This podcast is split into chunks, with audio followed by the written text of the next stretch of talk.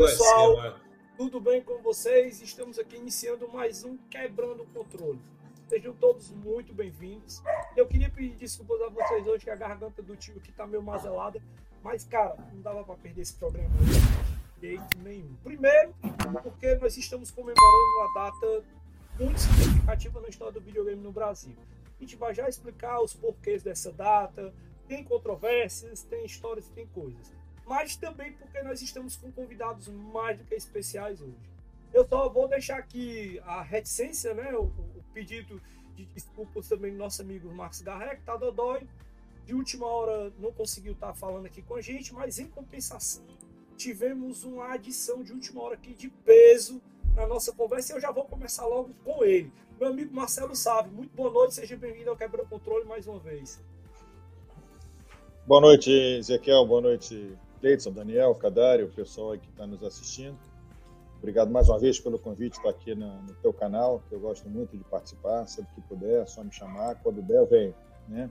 E, e eu queria também, eu, eu gravei um vídeo para você, né, desses 40 anos aí do, dos videogames no Brasil, que eu estava conversando com ele justamente aqui quando eu comecei com esse, ver o primeiro videogame, que foi um Pong, né? Eu tinha um vizinho lá na Ilha do Governador, onde eu morava, aqui no Rio de Janeiro, era moleque, tinha uns 10 anos, final dos anos 70, mais ou menos 79, por aí ele tinha um Pong americano, que o pai dele viajava muito, e eu ficava só vindo o ping-pong da minha casa. Aí um dia eu pulei o muro e fui lá ver qual era da casa dele. E aí ele me mostrou, ele era bem mais velho que eu, mas não deixou eu jogar muito não, mas olha, esse aqui é um jogo eletrônico, não sei o que tal. Eu fiquei com aquele negócio, ó, oh, caramba, né? E aquilo na cabeça, mas não tinha dinheiro para comprar nem nada. Fiquei só com aquilo ali. Mas de, logo depois, assim, já anos 80, veio o Atari, né? O Atari veio, assim, em massa para o Brasil, através da Polivox, dos clones, dos, dos contrabandos. E aí a gente começou a ver mais Atari por aí. E realmente eu comecei a ficar muito viciado em jogar Atari, jogar Atari Space Invader, Pac-Man, até aqui atrás para me representar aqui, ó, Space Invader, Pac-Man. Uhum. E, e a gente não parava, eu, os meus amigos, tal. meus irmãos não eram muito chegados, mas eu não parava. Até que meus pais ficaram muito preocupados, realmente. Eu estava ficando viciado. E aí um, falou: olha, vamos. A, a, mãe de um amigo meu, né, amiga da minha mãe, falou: apresenta os, os, os computadores para o seu filho, a informática, que aí ele vai sair desse mundo dos videogames. Aí quando ela me falou, olha, o Atari é um computador de uso específico, né? Então se você usar um computador assim de verdade, você vai poder jogar jogos e usar outras coisas, você vai poder desenvolver seus próprios jogos e tal, e me convenceu. Aí foi quando eu parti para usar micro, na época de Apple II, da família Apple II, e, e depois acabei vendendo meu Atari para comprar um monitor, que é um desses que está lá em cima, e depois é, fui trabalhar com informática e estou nisso até hoje. Né? Só que aí depois né, de muito tempo, eu comecei a ver uns Atares abandonados por aí, nos anos 90, o pessoal jogava fora, né? Você uhum. via na lixeira de prédio, via em ferro velho, e aí eu fui catando, catando e comecei a virar uma coleção. E aí estamos nessa aí até hoje. E aí o resto a internet ajudou. E que coleção, hein? Que as coleção. comunidades, os grupos, né? Aí a gente pega os caras como Cleiton, Marcos, no meio do caminho, que dão esse empurrão assim, a gente vê umas coleções muito bem organizadas, documentadas aí, que dá mais vontade mesmo. Aí pronto. Muito Tô legal, nessa. cara, muito legal. Cara, a gente também está hoje aqui com outra pessoa muito significativa na história do videogame do Brasil. Eu, assim, eu tenho um marco que eu gosto de colocar, é que tem várias coisas que são significativas. Uma infelizmente não pode estar aqui para falar, que é o Garré, que eu vou mencionar daqui a pouco, porque o documentário do Garré também é um marco na história do videogame no Brasil, isso não pode negar. Não tem como negar de jeito nenhum. Né? E, e, é o que a gente tem que referenciar e mencionar aqui nesse programa de hoje, que não dá para passar. Isso, meu amigo, muito bom. O meu tá aqui também facinho, eu ia mostrar, já que você colocou, tá com você. Meu também. Deixa eu aumentar a tela aqui pra galera ver. De novo aí, sabe, por favor. Ah, garoto. Esse é o Blu-ray, não é o DVD. Eu tenho o Blu-ray. Esse é o DVD. Bem lembrado, eu vou pegar um Blu-ray. Aí, cara, e também tem outro marco significativo, que é o Museu do Videogame Itinerante, com o meu amigo Cleidson Lima. Cleidson, mais uma vez, muito obrigado por você estar aqui com a gente. Seja muito bem-vindo ao Quebrando Controle, mais uma vez. Eu que agradeço, Ezequiel. É, cara, é, é, é sempre uma satisfação quando a gente vai participar de uma live e todos os meus ídolos estão aí. Ou seja, Nossa. eu sou fã de todos. Eu sou fã de todos. É, Sábio, Daniel, você, Ezequiel, o Kadari. O Kadari eu tive na casa dele aí em Curitiba. Ele não tem coleção, não, gente. Ele tem um santuário. Eu, eu parecia menino, eu parecia menino besta, olhando para tudo que é lado. E, e, eu imagino, o dia que eu for na casa do Sábio aí também, eu vou ficar olhando toda essa coleção dele aí, que eu sou fã dessa coleção dele, principalmente, ou seja, dos primórdios da, da indústria brasileira de videogames. Cara, eu babo. Então, assim, é, o mais divertido, assim, é, a gente tem um museu do videogame itinerante, mas o, o, o que eu me divirto são sempre com as visitas do, dos amigos. E a gente se fala muito. O Cadário já visitou o evento, o Ezequiel, o Sávio. Você, você também foi, né, Daniel? Você chegou a participar, você chegou a visitar o museu no Rio? Também. Não, não, Fortaleza, as duas. Em Fortaleza, isso, exatamente. Eu tenho o privilégio de dizer que não só, não só visitei, como participei e colaborei. Participou, participou até da montagem, né, Ezequiel? Foi mesmo. Eu, gente, tenho, eu, assim, tenho esse, então... eu tenho esse orgulho de dizer que a gente participou e, tem uma, e, e temos uma parceria muito legal com o Museu do Videogame, que sim, é, sim, muito sim. importante. Gente, e é o que, e é o que vale a pena. É, eu digo que assim a gente tem um trabalho de formiguinha tentando levar e preservar a história dos videogames. É, o museu está aí andando pelo Brasil. Nesse momento, inclusive, está em Guarulhos, né, de 7 a 24, é, de, de até o dia 24 de setembro ele vai estar lá em Guarulhos, né, no Internacional Shopping. É, convido a todos que estejam assistindo a live, se puder, dar um pulo lá em Guarulhos. Estamos com força total, mas eu sempre digo que isso só vale a pena se outras pessoas que fazem parte da mesma da mesma conversa, ou seja, da, da mesma paixão pela história dos videogames, estão juntos. E aí, quando eu, eu passei dessas lives, eu encontro pessoas assim pessoas que participam exatamente desse processo de preservação, têm belas coleções e sempre incentivam e divulgam é, a história dos videogames por onde passam. Isso é muito legal. Olha aí, olha o Cadário aí. Cadário, quando ele esteve em Curitiba. Ô, oh, cidade boa, gente. Nossa, moraria fácil em Curitiba. Ô, lugar bonito. Falei, não, deixa eu colocar a camiseta aqui do Gleison, do museu. Ah, não, eu sou super fã desse cara aí. Cara, que delícia visitar a tua exposição. Que delícia você ter elencado, a gente conversar bastante. Nossa, foi, foi mágico. Foi bom demais, foi bom demais. E, e uma honra de premiar, né? Como o maior museu itinerante pelo Ranking Brasil também. Exatamente. Eu tive a honra de ser, é, é, ou, ou, seja, fomos verificados e, é, e, e ou seja, como, qual é o termo, o, o, o? Homologado. Homologados pela Rank Brasil como o maior museu itinerante eu de videogame acho que vai do ter país. outro cabo para fazer homologação já já aqui, viu? Que se ele for pegar a coleção de pão do Marcelo, meu amigo. Não, mas o Eita! Já, ele já superou o recorde dele, aí eu tô vendo Marcelo. Uma eu, quero, eu quero pegar, eu, eu quero pegar esses videogames do Marcelo e botar dentro do museu. Opa! O bom de colecionar Pong é que é uma coleção infinita, não acaba nunca. Você vai morrer. Ah, é, é, é, um passarinho. É passarinho. Mas, turma, continuando as apresentações, esse cara também bastante conhecido, um dos maiores colecionadores de Atari, se não hoje ainda o maior colecionador de Atari do Brasil, Luciano Cadari. Seja bem-vindo ao nosso Quebrando Controle, meu amigo. Nossa, é uma honra estar falando de novo contigo, Ezequiel, né? Nesse live, a gente já fez, participou de outros. É muito gostoso, divertido. A gente passa o tempo aqui que nem percebe, encontrando com meus amigos. O Sábio a gente conhece nas redes sociais, a gente já bateu papo. O Daniel a gente vê nas redes sociais. O Cleiton já teve o prazer de ir em casa. O Ezequiel também já foi na minha casa. Eu vou lá, duas vezes fui em Fortaleza, a gente saiu lá para dar uns rolê, né? Ezequiel, vou de novo semana que vem, a gente vai acabar tomando umas no, na beira-mar, né? e falar de, de nerdice, né? Então, na verdade, assim, é, é, o que mais me motiva nesse universo de games é, é exatamente isso: é, é, amizade sincera, amizade gostosa, verdadeira, que a gente desenvolve no Brasil inteiro, né? Porque você vai para tal lugar, por lá você tem um amigo de retro games que você já conversou em rede social ou já negociou, porque na verdade assim, se você é um retro gamer, você é negociante também, porque acho que todo mundo compra, todo mundo vende, todo mundo faz troca, faz escambo, acho que é um, faz parte do universo. O rolo faz parte. Você Hypervisa, porque você vai lá, puta, eu quero um jogo bem legal, mas, puta, mas nesse tem que vir um pacote um monte, então você tem que comprar um monte de pacote de coisa repetida, mas o que eu vou fazer com repetido? Aí você acaba virando um negociante, né, sabe? A galera começa a comprar, vender, trocar, então faz parte desse universo, você acaba virando o, o turco dos games entre os amigos, né? Muito bom. Cara, não menos importante, que é um grande amigo, um grande parceiro que está com a gente, meu co-host né, e apoiador aqui no nosso canal, Daniel Gomes, da comunidade Mega Drive, maior comunidade Mega Drive do Brasil. Meu amigo, boa noite. Mais uma vez, né, junto aqui, seja mais uma vez bem-vindo. É, né, fazer o quê? fazer o quê, né? É, 40 anos de videogame, na verdade, né, então é, o videogame no Brasil tem minha idade. Então eu e ele comemoramos juntos. Ah, só dá tiozão, né? É, sou mais novinho pelo visto aqui, né? O, o Ezequiel aqui, né? Ele tem o Matusalém, né? Então não conta. Bom cearense, isso aqui faz sentido, ó.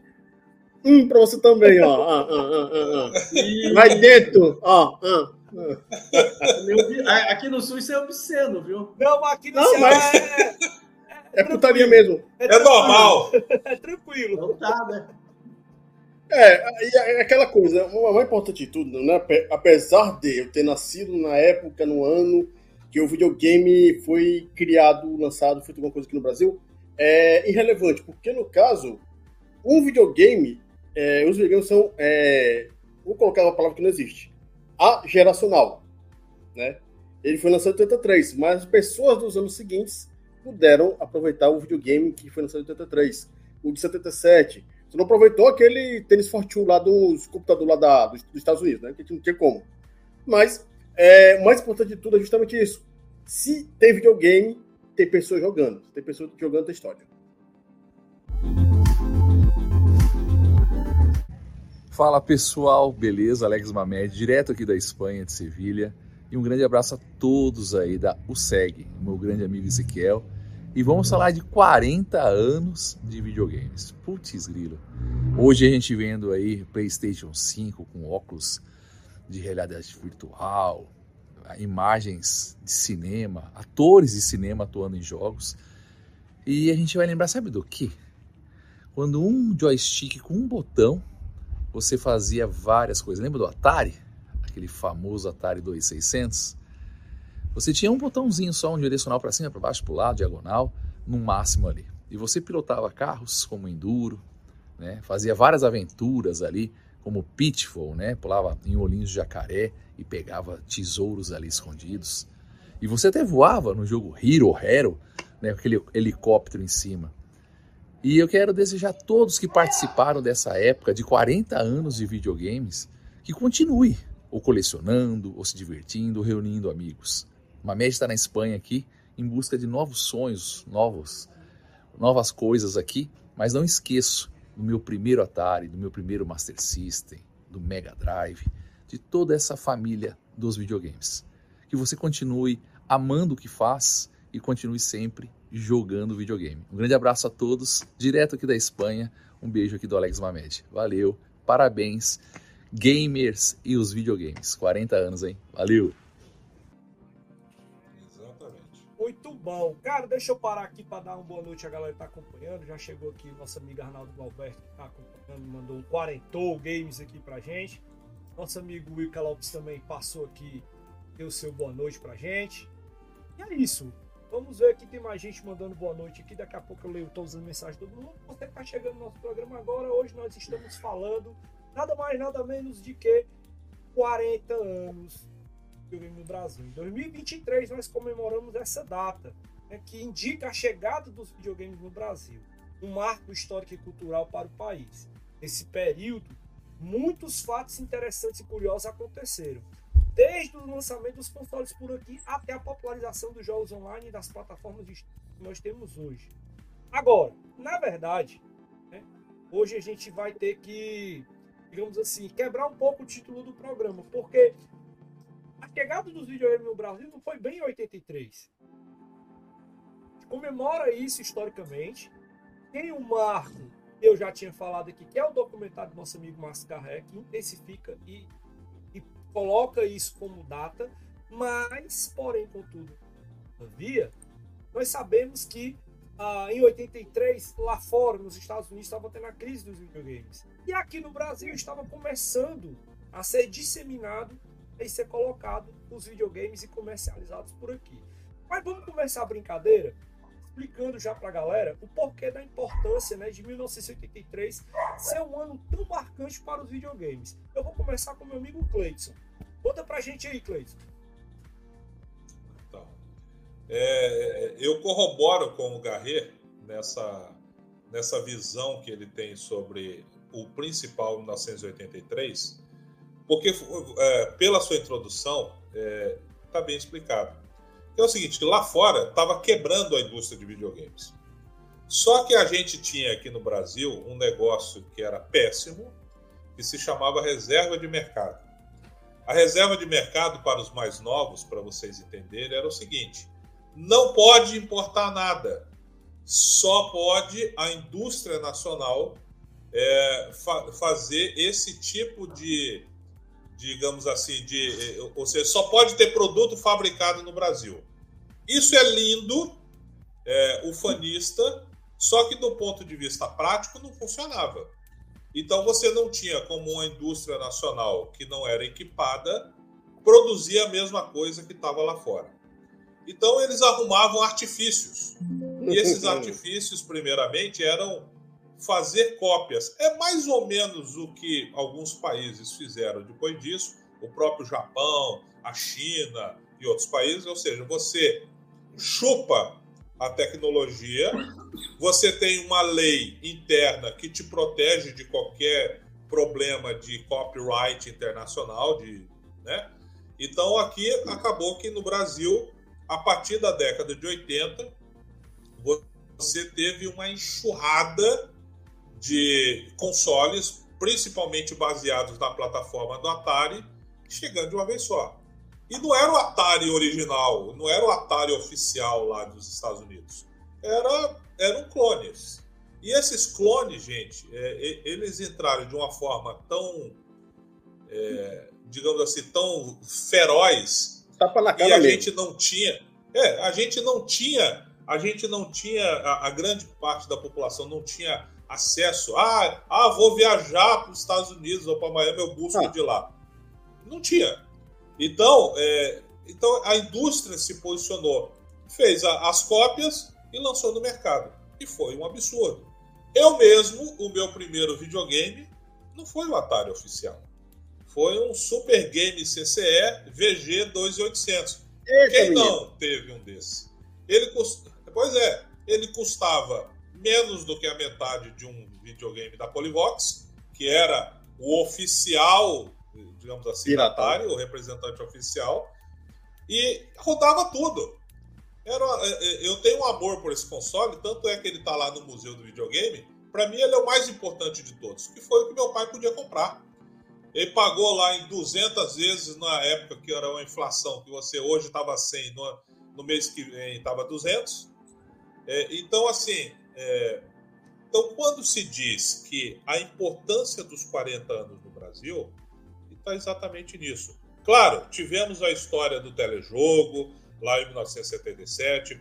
É, é, é o primeiro videogame em grande escala, né, Ezequiel? Em grande escala a ganhar o mercado, mas é, é inquestionável que o papel do Atari e seus clones tem muito mais força nessa história brasileira dos videogames do que lá atrás. Pai, não tem coisa mais estranha do que você pegar um telejogo, por exemplo, e ver Ford do lado, cara. Até hoje eu não consigo colocar na minha cabeça porra dessa, cara. Ford. Não, Daniel, e tem uma particularidade, é, até me permita, é, eu Hum. tenho um videogame na coleção que é da marca Bentley. Do carro? Ele, ele- é, eu- os Bentleys, né, que é um Aham. carro norte-americano conhecido, tá lá a marca dele no telejogo, no, num telejogo, num Pong norte-americano. Então quer dizer que é- é- foi uma pegada que na época, talvez, eu não conheço outras marcas de carro que tenham assinado também é, videogames, consoles. Mas é, eu achava que era só a Ford, mas Um dos videogames que eu tenho lá também é assinado pela Bentley, que é fabricante de carro. Mas, ah, mas quando, tinha uma época que você comprava o Landau e ganhava o telejogo. O telejogo que eu tenho, que eu comprei de uma pessoa, ele falou: Ó, meu avô comprou o Landau e veio junto. E era isso E mesmo. Na verdade, na Uma verdade boa estratégia. É, era É, você é comprava um carro Ford, você comprava um carro Ford, você ganhava uma TV e um videogame. Pro filho, é isso pra família. sabia, sabia do- É. do- do- Era uma parceria. Tinha que ser carro top, era Landau, Maverick, era só carro Não, que não sei, mas Landau eu sei que tinha. É, Era o Uma pacote para a família toda. Né? Foi uma parceria que a Ford fez com a Filco, né? Não é que a Ford, não é que a Ford tenha bancado a produção do videogame. Na verdade, foi uma ação promocional. Como, por exemplo, lá nos Estados Unidos, o Atari que vendeu bastante foi o Atari da Sears, Da Sears. Sim. que era um Atari fabricado pela Atari, mas com o selo Sears colocado para vender nas lojas como O, o produto pessoal que não sabe assim, que, o que é Sears é basicamente como se fosse o extra. É, hoje. Aqui. Um antigamente Esse, em ou, São ou, americanos, né? É, É. grande loja. É que o Sears, na verdade, essa parceria é mais antiga, né? Desde os Pong do Atari lá atrás. Eu tenho um Pong da Sears, que é fabricado pela Atari. Sim, é, é, Sim, eles são. a- a- a- e a Sears, ela era o seguinte: ela chegou quando o Bushnell não tinha nada e estava lascado e começando a empresa dele. Ele mostrou para os executivos da Sears falou assim: Ó, tem um negócio aqui bacana, vai ser assim, assim, assado. A Sears, não, beleza, eu preciso de 150 mil Só. aparelhos. Mas A, a a- capacidade, a né? capacidade de produção deles, eu acho que era 10, 20 mil. Nossa. Eu falei, eu, eu, eu quero 150 mil aparelhos para as minhas lojas. Imagina, você acha que você não ia botar o nome? Eu botava o meu nome, eu mudava o meu nome. Não, e não tem nada de Atari na, na, na, no escrito. na- Você tem o Sears, não está escrito Atari em lugar nenhum. Exatamente. Tem- na na verdade-. Na verdade, tem sim. A Atari ela, ela, ela conseguiu um acordo com a Sears e colocar o logo deles no, na tampinha do botão de liga e desliga. Só que essa tampinha do Ah. botão sai fácil. Ai, 99% dos primeiros Pongs da Sears, que eram da Atari, não tinham esse, essa tampinha da Atari. Eu não sabia. Ué, curiosidade. eu também não sabia. Eu nunca vi Eu essa tenho. tampinha, sabe? Olha, Eu tenho. eu sabia. Ah, garoto. A, a tampinha, a tampinha é mais rara que o videogame. É, exato. Essa Eu tampinha vale, aprendendo essa tampinha vale Eu ouro. hoje estou aprendendo história aí. ó. Mas olha só, já que ele começou a falar, vamos já entrar aqui no ponto, que o Cleiton fez a introdução, colocou a, a mais-valia e a importância da, da questão da data 1983 na história do Brasil. Mas eu acho que a gente tem que colocar o pingo nos is aqui da história. Na época, a gente sabe que existia, né? e mesmo antes, começo da década de 80, antes já tinha alguns clones de videogame por aqui. E por conta da década de 80 ter essa questão da reserva de mercado, era, era assim, havia pirataria, mas na verdade era uma pirataria que era considerada válida, porque É a pirataria legalizada. É a É, pirataria legalizada. É. Que no caso, o governo federal queria o quê? É pegar a indústria. Pessoal, bora produzir. Como? Roubando dos outros. Mas se te roubar dos outros, vai ser preso. perdoado. Não, não, não é vocês não vão ser presos, porque vocês estão morando no Brasil. Aqui a gente pode tudo. Basicamente foi isso. O que é que É, acontecia? Só para citar um exemplo bem básico, bem básico, bem básico. Os caras saíam aqui do Brasil, iam para a feira internacional, pegavam o equipamento, traziam aqui para o Brasil, faziam a, digamos assim, Engenharia engenharia reversa. reversa do equipamento. Os caram abriam o equipamento, estudavam a placa, o circuito, Cheirava, lambia, É, em cima. e aí, aí, meu amigo, e, e o pior que isso já falou no programa anterior aqui, que isso não era só com console, não. É qualquer coisa. Os caras traziam jogo, copiavam, faziam todo tipo de marmota. A gente falou, inclusive, aqui de como é que cresceu o mercado de jogos com o MSX aqui no programa uma vez. A gente já falou sobre O isso. que o Brasil fez nos anos 80 é o que a China faz hoje em dia ainda. Aí, isso né, gerou empresas e essas empresas vendiam produtos pirata de forma legalizada no Brasil. Só que isso era uma treta internacional que vocês não têm noção do problema que gerou. Só que Sharp, Gradiente, CCE, tudo era pirata. A própria Polivox tinha um monte de jogo que não era Sim. necessário. E, e, aí, e aí, né, com essa brincadeira, isso foi ali 82, 83, quando as coisas estavam fervendo. Só que, beleza, 83 é um marco significativo. Muita gente, por conta dessa questão de pirataria e tudo mais e tal, viu essa questão da, da comercialização dos videogames no Brasil de uma forma mais, é, digamos assim, simbólica. E isso, eu imagino que para a galera que fez o levantamento, que pesquisou até hoje, é, as histórias e tudo mais de como o videogame chegou no Brasil, eles conseguiram chegar até ali mais ou menos 1977, que é um, um ano também bem icônico e que eu vou passar a bola agora pro meu amigo Marcelo, sabe? Que ele vai ter uma história que vai durar uma meia hora para contar aqui, que eu não tenho dúvida que vai ser mais ou menos isso, tá certo? E a gente vai quebrar né, um, um fato e ele vai explicar isso pra gente Mas... de que o seguinte, o telejogo não foi o primeiro, o primeiro console fabricado no Brasil. Não é isso, meu amigo Marcelo? Vou botar até você em destaque aqui agora, vai que é tudo. Eita. Bom, antes disso, eu queria fazer um comentário rápido aqui em relação a essa questão da reserva de mercado. Né? É, o Brasil teve uma reserva de mercado no, no, que foi aplicada aos chamados mini computadores. Até então, a informática, nos anos 70, 60, 70, ela era dominada pelos computadores de grande porte, chamados mainframe. Né? A IBM aí domina nessa área. Dominava ainda, ainda, ainda domina. E depois veio a Digital e outras empresas com chamados mini computadores. Foi quando começou esse conceito de reserva de mercado no Brasil, que desenvolveu uma indústria nacional de mini computadores, né, que era, vamos dizer assim, o futuro, né, e com isso foi criado empresas como a Labo, a Cobra né, e outras. Né. E, e, essas, de fato, é, desenvolveram tecnologias próprias nacionais, vamos dizer assim, criaram laboratórios, produção e tudo mais. Com o advento da microinformática, que veio no início dos anos 80, eles fizeram uma adaptação meio grosseira da reserva de mercado de mini computadores e aplicaram geral para microcomputadores, para microinformática, para microeletrônica. E, e, e, são bichos totalmente distintos. Né? E do, apesar de que a, a parte de, da, dos mini computadores teve uma preparação da indústria nacional, na outra não teve. Então foi essa bagunça que a gente viu. Então acho que na verdade a ideia era boa, foi, foi mal executada. Né? E, e, poderia ter sido bem diferente né? a nossa história junto com a informática, a microeletrônica, de uma maneira geral. Então, é só para dizer que eu, eu, vejo duas reservas de mercado.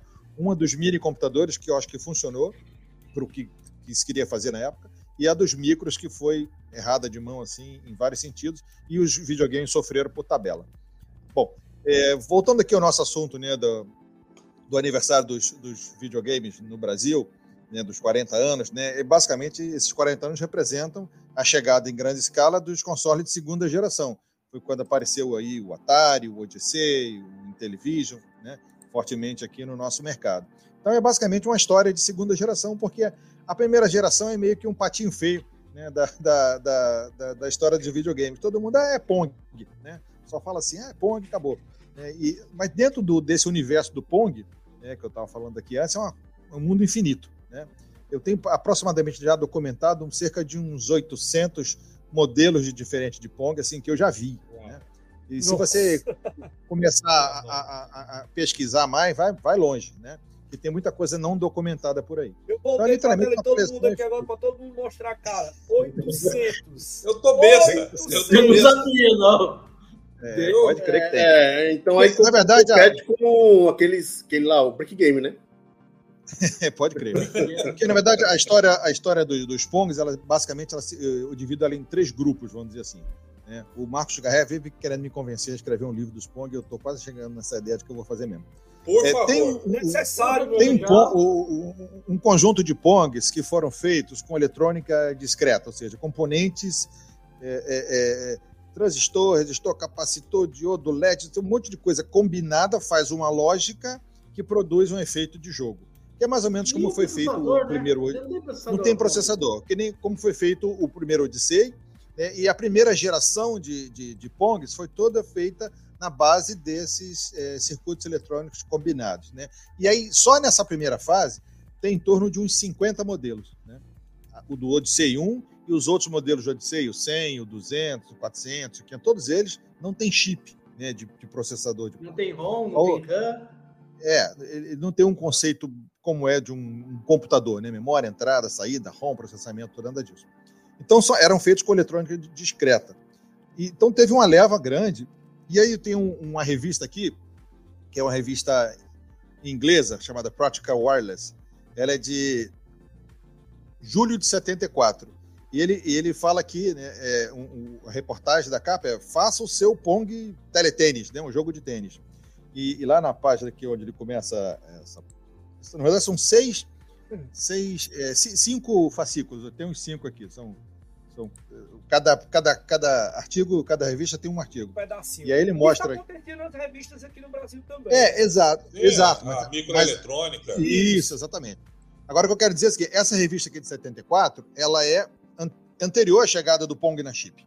Né? Então, ela fala aqui, olha, você vai poder fazer é, a sua própria versão do jogo que está ganhando é, é, bastante atenção nos bares e na, nos parques de, de, diversão nos Estados Unidos, a revista inglesa, botando na mão dos europeus né, a possibilidade de fazer o seu próprio Pong. E aí ele tem lá toda a parte de circuitos, ele tem a lista dos componentes que você precisa, né? Tem tudo que você precisa montar seu Pong em cinco... Deixa eu te pedir só para tu quando colocar, tu coloca em cima, mais em cima da câmera aí. Dá pra galera hum. ter uma ideia, ó. Isso, show de bola. Então ele, ele bota ali todos os circuitos, todos os componentes que você vai precisar é, comprar e montar o seu próprio Pong. Então, várias pessoas. Aí, Marcelo, por favor, de novo, pra galera ver. É, isso não chegou no Brasil, né? Na não, época, né? Faça seu Pong. Né? Não, não. Eu, eu confesso que é a primeira vez que eu tô vendo é agora. É, essa revista foi uma das primeiras a publicar esse tipo de artigo, ou seja, botando um circuito, é, explicação do circuito todo de como montar o seu próprio Pong, né, isso em julho de 74. Julho de 74. Né? O Pong na chip, aquele chipzinho da General Instruments, por exemplo, o AI 3500, que veio em 76, e depois vieram os chips da, da, da Texas, os chips da National Semiconductor, o chip da MOS. Esses abasteceram toda uma indústria de Pong que gera, gerou esses 800 modelos que eu falei. E aí nessa que veio o telejogo, o TV jogo e quase todos os Pongs que vocês já viram, ele tem de alguma forma um chip na Pong. O que é o chip na Pong? Os caras pegaram 50, 60 componentes discretos e enfiaram tudo dentro de um chip só. Né? Chip Pong. Então, o chip é o chamado Pong na chip. Né? E com isso eles venderam para caramba para os fabricantes e venderam para os robistas e venderam para todo mundo que quis montar o seu próprio Pong. Que era pegar das perninhas do chip e montar o circuito para fazer o controle, circuito para saída de vídeo, áudio e tal. O pessoal variava só nas carcaças e no design dos controles, mas essencialmente os jogos eram o que estava no chip, a forma de trabalhar é aquela que o chip lhe dava. Né?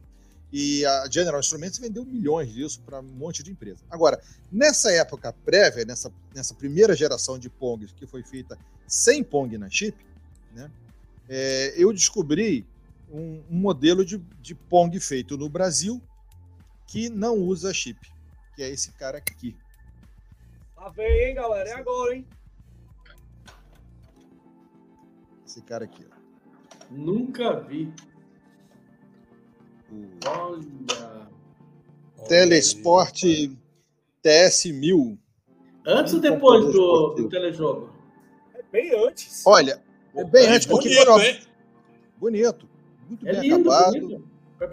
E, e, tem um controle controle, né, vertical, horizontal. Olha, bem mais legal que o telejogo, hein?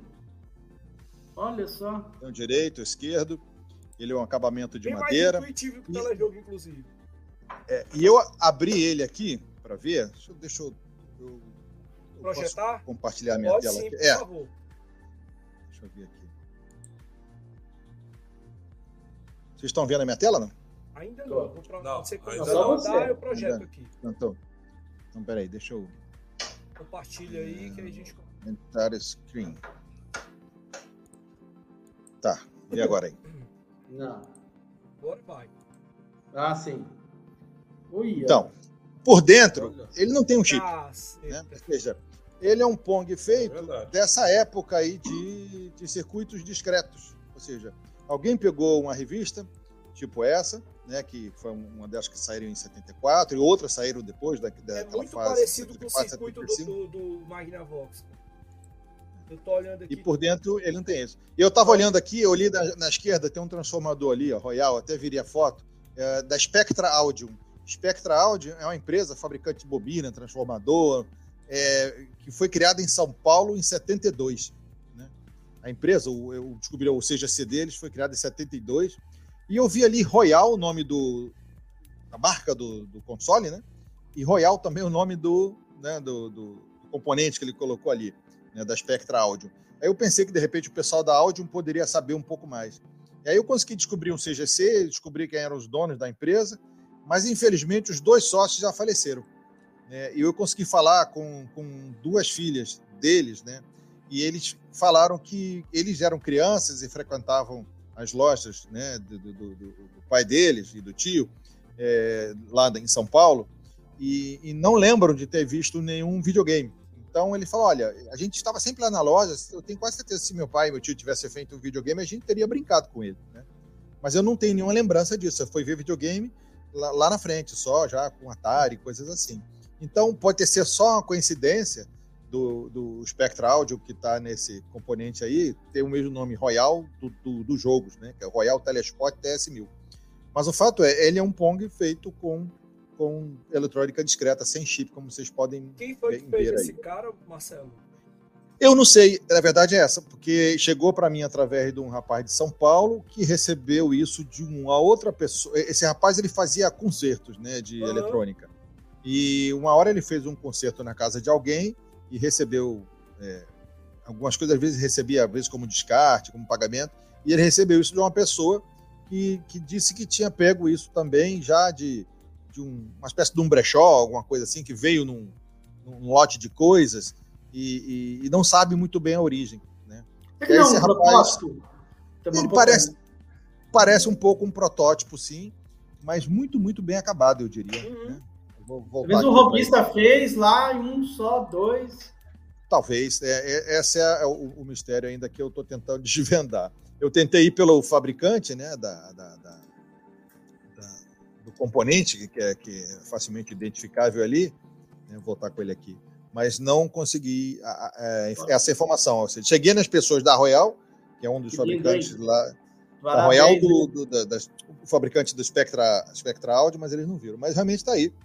E ele funciona, tá? ele, ele, ele gerou imagem, é som, só que tá com muita interferência, eu tenho que dar uma organizada nele antes de fazer o vídeo definitivo então, da, da, sua demonstração. Esse cara, ele é teoricamente uma única peça que você encontrou e que está buscando a história dele. É, é e como isso foi feito, e como ele não tem chip, então ele certamente é anterior a 76. Ninguém ia fazer um Pong depois de 76 com Pong na chip, uhum. tão fácil disponível, e ia fazer um negócio desse, né? Sem, um lobista, só por. Hoje em dia tem gente que adora fazer coisa mais discreta possível. Então né? aí, ó, é. o primeiro marco seria desse cara ser o primeiro fabricado, ou o primeiro protótipo de Pong brasileiro. A gente poderia Pode gravar ser. isso aí, entendeu? A gente poderia colocar isso como é. um, um, uma identificação, alguma coisa desse tipo. Mas eu acho que você tem mais coisa pra gente. É, a outra coisa que eu tenho aqui é, bom, vou, ainda nos temas das revistas, né, a gente tem a Nova Eletrônica, né, e ela publicou o, em novembro de 78, né, um circuito, um, um, informação aqui do TV Game, que é um projeto também de um, de um, um Pong, né, que você podia montar. E aqui ele, ele a revista eu tenho, eu, tenho, eu, eu tenho um desse na, no evento, sabe? Eu, eu sei, eu vi ele lá. Um, um, um, azul desse, eu tenho um desse no. no é, é, sensacional.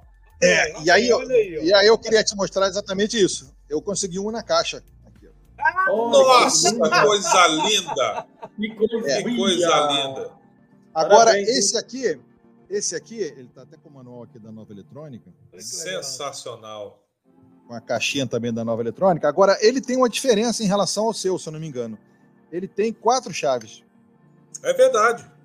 É verdade. O seu tem duas chaves, aqui Exatamente. Dois né? e, e, ele até parece, o meu até parece um pouco menor. Aparentemente ele parece é. menor.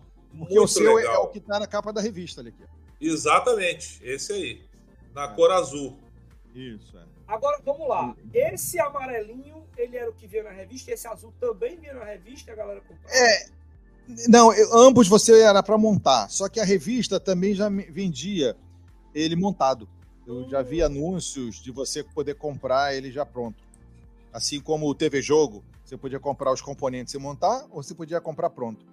Como o TV Jogo 3, TV Jogo 4, TV Jogo 10. Mas o TV Jogo Todos já eles é eu- comecinho da década de 80 já, né? É, é, sim, final de set- 70, 78, 79. Assim, por exemplo, eu tenho revistas aqui. É, O TV, tem... o TV Jogo já foi logo depois do, do Telejogo 2, não foi não? É, não, não, olha aqui. ó. Aqui eu tenho um, um anúncio na, na revista Ele, eletrônica. cara, eu do- vi essa revista, essa É. daí eu lembro. Então, essa revista aqui é de outubro de 78. Olha só. Uau. Então, então, esse cara aqui é de 78. Ele ensinava você a fazer, só que é, em outras revistas, né? É, aqui, na, na, na- na seguinte, na- ele ensinou a fazer a pistola dele. Nossa. Né? Essa Muito aqui legal. também, é dezembro de 78, foi a pistola. E, e logo depois você tinha, por exemplo, na revista de 79, não, cadê? Tinha um aqui que tinha uma propaganda de você comprar um telejogo já pronto. Aqui, ah, aqui é o, é o outro, é o TV Jogo. Você podia comprar já montado, Eu- tá vendo ali? Ó. Exatamente. Eu tenho esses aí, o 3 e o 4 eu tenho lá no museu. Então, e esse aí você podia comprar os componentes ou comprar montado. Então, vários desses caras aí você conseguia ou comprar é, os componentes todos ou comprar montado. Então, acho que a mesma coisa valia para esse TV Game. Ele tem anúncios Sim. dele pronto. Você comprava ele assim inteirinho, já montado. Ou você comprava todos os componentes. Inclusive, essa versão aqui, com quatro botões, ela é diferente da que está na capa, é diferente da que você tem. Né? Então, eu quero que fosse um. Talvez tenha sido uma variação que alguém já montou Muito e já começou a bacana. vender. Né? E esse Ainda vou cara saber mais é de. É, isso 70 aí são, é, é, são, são modos de jogos aí no botão, ô, ô, Sábio? É, um é o liga e desliga, o outro é modo normal e modo treino, né? E aqui são os dois jogos, né? De é, jogador diretor. Aqui tem o reset e aqui você tem futebol e paredão. São os dois jogos dele. Bacana, muito bom. Então eu acho que internamente eles são os mesmos circuitos do outro. Né? Que o outro ele tinha duas chavinhas de reset que eu acho que fazem a mesma coisa que ele. Ele só mudou o estilo, botou quatro chaves assim, tipo de acender luz. Muito legal. muito Mas ele legal. tá realmente muito, muito inteirinho. Ele veio há pouquíssimo tempo para mim, né? E com caixa e manual, eu realmente não esperava encontrar. E o que eu vou botar agora a mão também é no TV Game 2, né? Que foi o, o, seguinte dele, que saiu na revista, essa aí um pouco mais antiga, saiu na, de novembro de 80, que é o, o TV Game 2, né? Que é esse aqui. Ele tem uma caixinha diferente, né? Aham. E- esse aí eu tenho um colega que tem dois, o já está prometido para mim, eu estou separando as coisas para lá trocar com ele e buscar. Aí eu faço Eu, a eu, família. tenho, eu acho que eu tenho um desse lá no evento também. Você que É, no hoje- Telejogo 2 ou não? Tem, ele é uma pegada mais de madeira. Né? Isso, uma- isso. E ele tem três jogos: paredão, futebol e tênis. O outro só tinha dois Isso, eu, jogos. te- eu tenho um desse lá no museu. Mu- Muito legal. É, Mas ele não chega, não chega a ser equivalente ao, ao Telejogo 2, não, né? É, não, não. O Telejogo 2 ele usa aquele chip da, da General Instruments com 10 jogos, né? Então ele tem essa diferença. Ele tem 10 jogos e por isso ele, ele vamos dizer assim, Então, considerado bem melhor Então do que o Telejogo aqui 1. as coisas. Acabou, acabou as exposições não, né, Marcelo? Acho que É, é porque os outros caras eu já tinha mostrado na outra live, eu não trouxe eles de novo, que é o TV Ball. mas- pois é. Aí agora Por exemplo, vamos...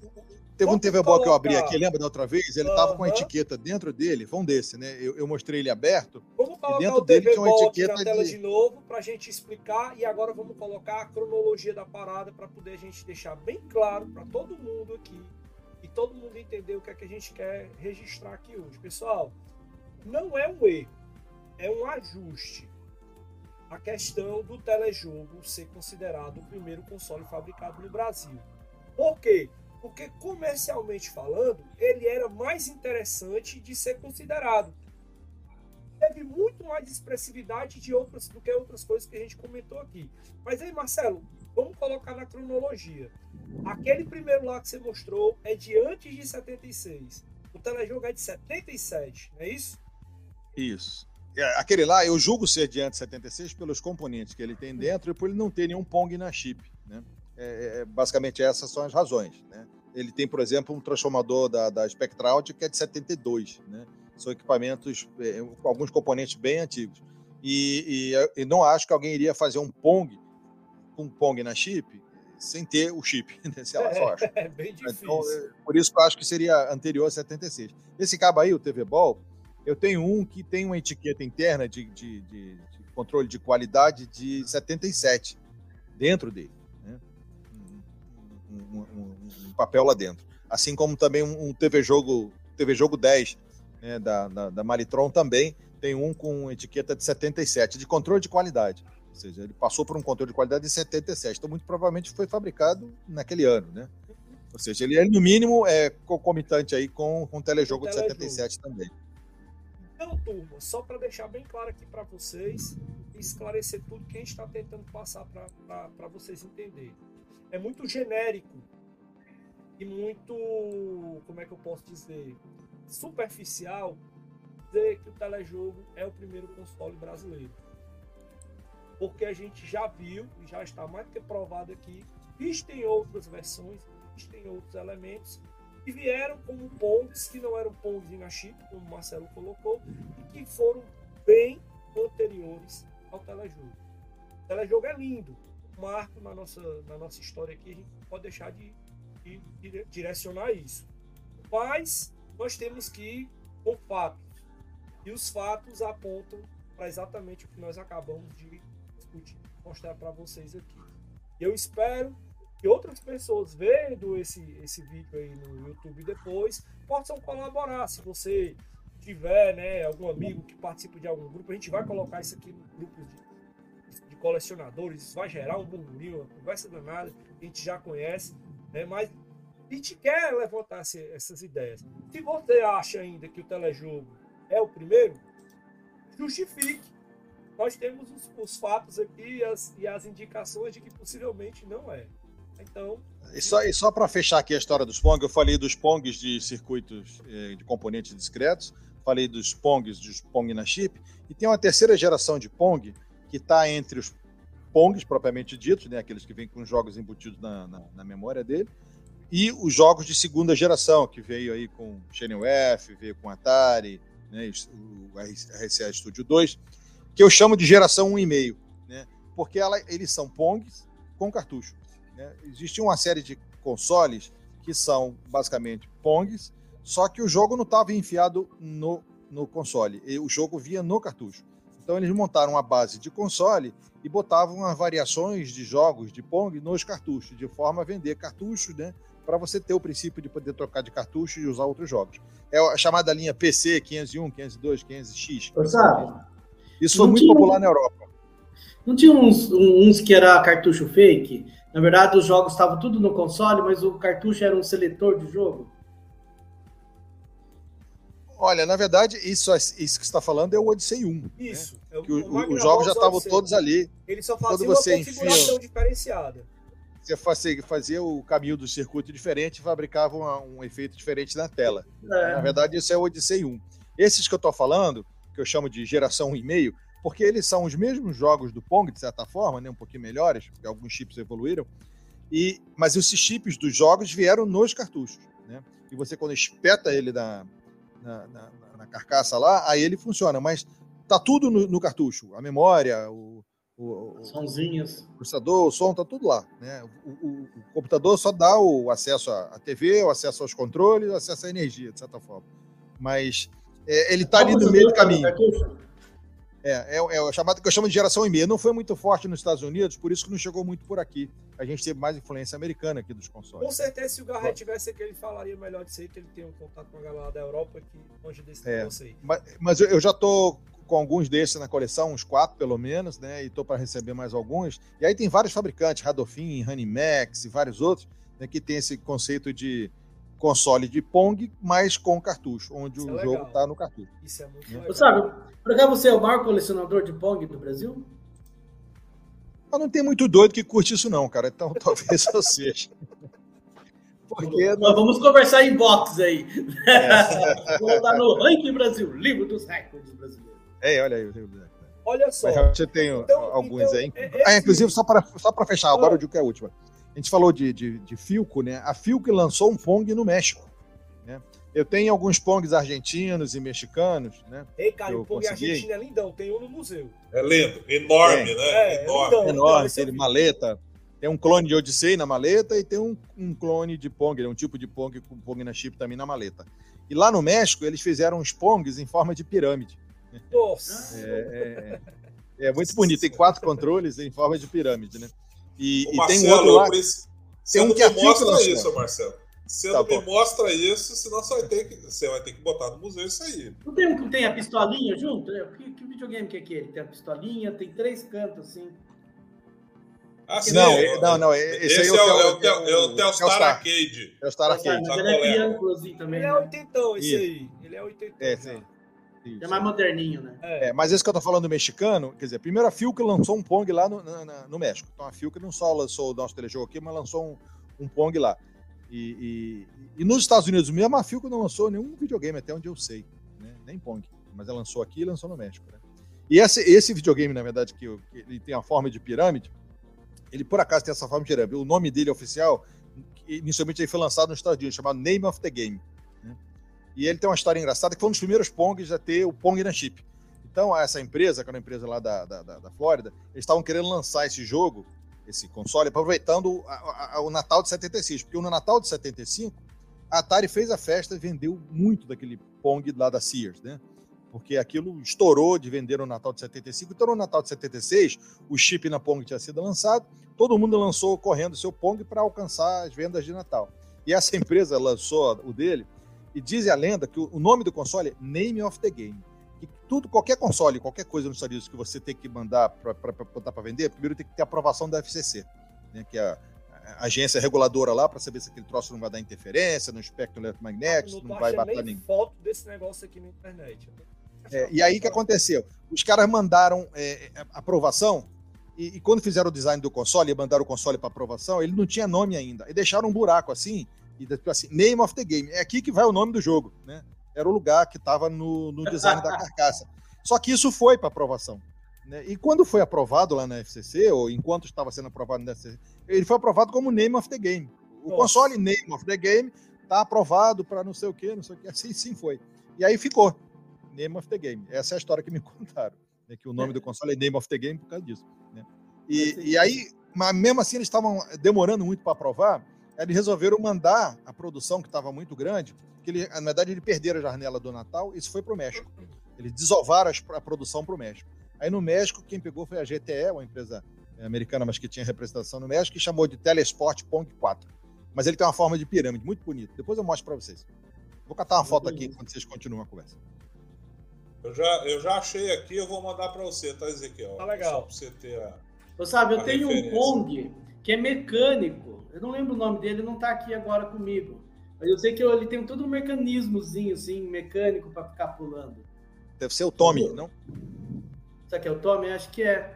É, deve ser o Tommy. O Tommy fez uma série de brinquedos que não eram eletrônicos, vamos dizer assim. Né? Você era tudo mecânico, você movia as palhetinhas, as pecinhas, é. né? num painelzinho que ele dizia assim, muito bem desenhado. E lá nos Estados Unidos, eu vi pessoalmente lá aqueles Pong de mesa, assim, grandão. Ah, e, sim. E aí era, uma, era uns quadradão, assim, parece que de madeira, e ficava pingando, assim, na mesa, que nem tamanho de, um, de, um, de uma mesa de ping-pong. Isso é mó barato, cara. Eu vi um no outro pinball que ele é todo luminoso, cara. É uma mesa, coisa mais linda do mundo. É, parece um tron, assim, um azul, assim. Então, então, então. pra caramba. Ó, vocês falaram aí do, do, do Magnavox Odyssey. É, e eu tive a felicidade quando eu fui comprar o meu, eu comprei, digamos assim, na fonte, porque o meu Magnavox Odyssey veio da mão de um dos maiores, digamos, negociantes de Odyssey do mundo. Quem coleciona já ouviu falar e conhece muito bem é o The Odyssey Specialist, que infelizmente há um ano e pouco atrás faleceu, né, que Foi. era Mr. Stanford, americano, morava em, ali perto do Cabo Canaveral, nos Estados Unidos. Eu viajando nos Estados Unidos, eu combinei de ir lá na casa dele. Ele me recebeu na casa dele. Eu botei um vídeo aqui no canal, vocês podem olhar depois aí, é que mostra exatamente e ele explica exatamente o que o Sábio falou, né? Que uh, o Odyssey ele não tem cartucho, ele tem um, é tipo uma placa de configuração, uma chave. É, chamava... Ela fecha circuito. É uma ela... chave, é uma chaveadora isso. que você colocava lá no, no, no aparelho, né? E isso foi numa segunda versão que não era a primeira versão mesmo fabricada pela, pela Magnavox. Então, essa, essa versão subseguinte, ela foi a versão mais comercializada, mas existia uma versão anterior que não tinha. Ela ficava na, no próprio circuito dele, ele me explicando isso lá. E mostrou como é que fazia essa configuração. E além disso, me deu um manual de um CD com a configuração, é que ensinando passo a passo um Word que ele editou lá, botou no CD, gravou e me deu isso, né? De como você fazer a configuração do, do, dos reguladores do aparelho para poder ficar ajustado na tela, cara. Porque o, o problema, hum. o problema, e isso é uma coisa bem rara. Eu não tinha nem falado. Você vai me passar isso, é que eu tô precisando. Aí, ó, ele tem um manual que ele passou para mim, que esse manual explica os ajustes tanto desse cara e ele me deu extra. Ele me deu uma fonte original do, do Odyssey e também me deu um outro CD eu não tenho, a mídia está guardada dentro do meu Odyssey, mas também me deu um CD de configuração daquele Nintendo robô, aquele robozinho que, que jogava no hum. Nintendo. Que o Rob, uma... né? É, aquele bicho ali, quando ele desconfigurava, era a maior onda do mundo para poder ajustar ele. Quem, quem, tem aquele bicho ali sabe como é que é. Ele me deu isso também. Sim. E tem um manualzinho de configuração lá. Então, são duas coisas que eu Vamos guardo. compartilhar isso, hein? São duas coisas que eu guardo com muito carinho, né? E que é uma lembrança muito legal. Ele foi uma pessoa sensacional que me recebeu na casa dele. Um americano receber você na casa dele 8 horas da noite. É difícil. Qualquer um não. Ele foi super receptivo e um senhorzinho, cara. Tinha mais de 80 e tarará anos. Andava no, no andajazinho. É, e ele foi muito legal. Foi, eu tenho essa lembrança dele e vou ser grato eternamente. Essa história eu conto. Porque. Contou pra mim. Eu conto, Lembra se a gente conversou sobre isso? É, eu conto isso porque são essas coisas que fazem o diferencial da nossa vida de colecionador. Não é só você juntar as peças, é você ter histórias para contar, você documentar e fazer a história acontecer para que as pessoas possam conhecer também. Eu acho que esse é o grande ponto. Quando a gente está aqui hoje falando de 40 anos da história do videogame no Brasil, quando eu trago pessoas aqui que estão comentando, que estão vendo exatamente para dar essa importância para a galera que está começando agora entender que essa brincadeira é séria. a gente está contando história. Nós estamos registrando. É, nós estamos registrando coisas que vão ficar para muita gente depois a gente não tem ideia do que a gente estava falando até hoje. E muitas das pessoas se dizem colecionadores. Entendeu? Então, quando a gente junta esses fatos, coisas aqui, é para que a gente possa informar, nós possamos passar para as pessoas a ideia do que realmente é o sentido do colecionismo, é realmente o sentido de você contar a história, desculpe, a história do videogame. Esse é o nosso papel aqui. Né? Então é muito, muito legal, muito bacana tudo isso. Fala pessoal, tudo bem com vocês? Aqui é Alexandre Bastos do canal Mutação Gamer e eu gostaria muito de agradecer para começar, o pessoal do SEG, meus queridos amigos da União Cearense de Gamers, e por participar desse vídeo aí tão especial comemorando os 40 anos de videogame no Brasil.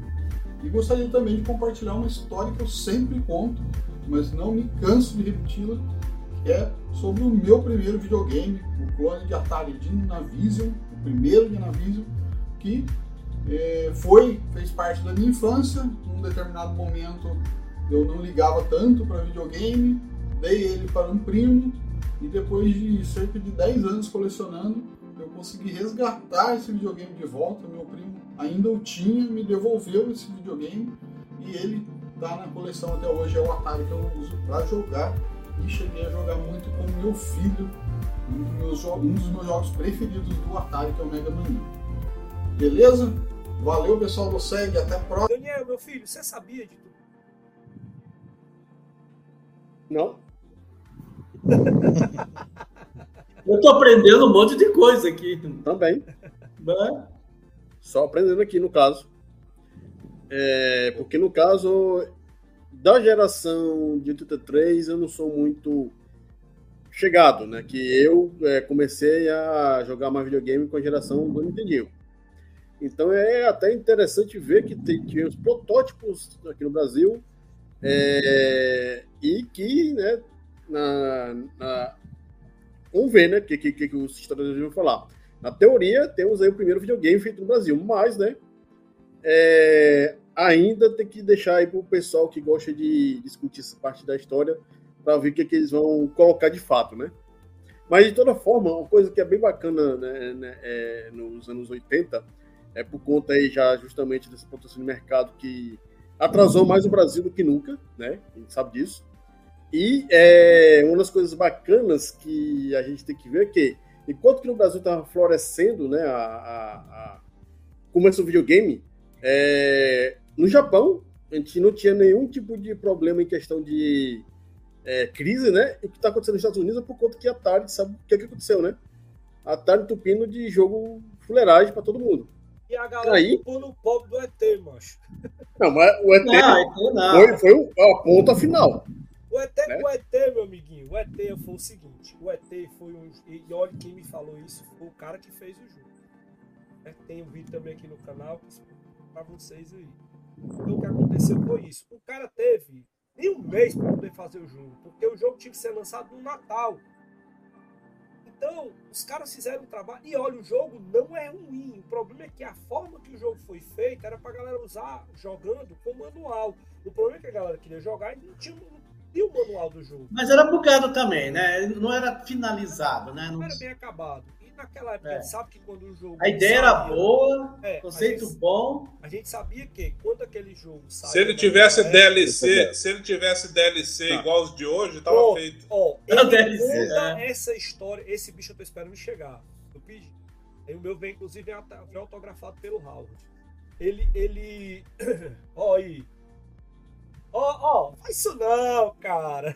Ah, humilhou, hein? Humilhou, hein? Ô, ô, ô, ô, Mar... ô, ó, o sábio não sabe brincar. Sabe não, cara. É... Não dá não, dá não. Eu cansei já, não dá não. Tá bem assinado com o homem, hein? Não, mas é, o Howard é um cara sensacional. Ele é psicólogo. Muita gente nem sabe disso. Ele é psicólogo. E ele é um Caramba. cara que trabalhou na Atari com programação, desenvolvia né, o game design dos jogos. Ele é game designer também. Mas ele hoje ele é psicólogo porque ele ficou de saco cheio de fazer jogo falou isso pra gente. e ele fala isso no livro dele. Sabe, deve ter lido aí, viu as revoltas, as indicações Sim. dele. Ele fala essa porra toda no livro aí. E, e, e, ele, cara, você percebe que ele guarda muito rancor ainda das coisas que aconteceram na Atari, porque sacanearam demais o cara. Entendeu? E, e a galera colocar a culpa no jogo é um detalhe, porque na verdade a sacanagem toda foi da Atari, porque eles prometeram uma porrada de jogo para lançar, iam lançar isso empulhado, fizeram uma produção gigante de jogos, e não foi só o, o, o ET. Teve outra pancada de jogos que eles botaram, e, e foi tudo jogado lá naquele monturo, lá que acharam lá no interior lá dos Estados Unidos. Inclusive eu visitei o, o, o Vigamos na Itália, e tem alguns, alguns itens. Imaginei que eu ia ver um item desse, porque foi vendido a peça de coleção. Eu não sei nem se aqui no Brasil alguém tem, mas são coisas que a turma vendeu com aqueles certificados que foram tirados do, do lado do lixo. A Malagogo, né? É. Deserto de Alamo Gordo no Novo Exatamente. México. Então lá, lá tem, eu tenho fotos, depois eu vou colocar isso até no Instagram da para pra galera ver. É, ele, lá tem esse registro e eu vendo essas coisas lendo e tendo conversado com ele, eu gosto de perguntar, cara, não foi só o ET. É muita sacanagem a gente colocar a compulsão no ET, entendeu? Você sabe que ele. Até porque, até porque existem jogos muito piores, piores. que o ET. É Mas muito pior. Eu acho que ele sofreu também com o próprio Spielberg. Diz que reza a lenda que ele mandou um jogo pro Spielberg. Olha aí, diz que o Spielberg, ah, legal, gostei, tá mais. O cara nem jogou, nem fez nada foi uma aprovação muito furado, né? Sim. Do próprio Spielberg. Então tem, tem muito isso também. Essa questão também. Isso a gente está voltando para 1983. Voltando para 1983, é, a gente é, tem que mostrar aqui e falar do Atari. Tem como a gente deixar de falar em mais detalhe aqui de Atari. E não tem ninguém melhor para falar de Atari do que o nosso amigo Kadari. Kadari, para você. Esse é o homem. Esse é, é o homem. Para você. O Atari ele, chegou, ele chegou assim, em 1983, lançado o Atari da Polivox no Brasil. Como é que foi isso para você? Eu, eu, não sei se eu contei a história para você, Ezequiel. Meu primeiro Atari, como é que foi? Ah. Eu tinha eu tinha um jegue no interior do Paraná. Galera do Ceará, jegue, a galera só Não, mas, mas aquele no, no, mas não existia isso no Paraná. Uhum. Acho que alguém trouxe o caminhão do, do, de jegue aí lá do Ceará. E aí tinha um, um senhorzinho andando na rua e eu falei, eu queria um pônei, né? Mas na hora nem sabia de pônei jegue, né? E meu pai me comprou um jegue, mas, putz, era um bichinho que não dava fazer nada, né?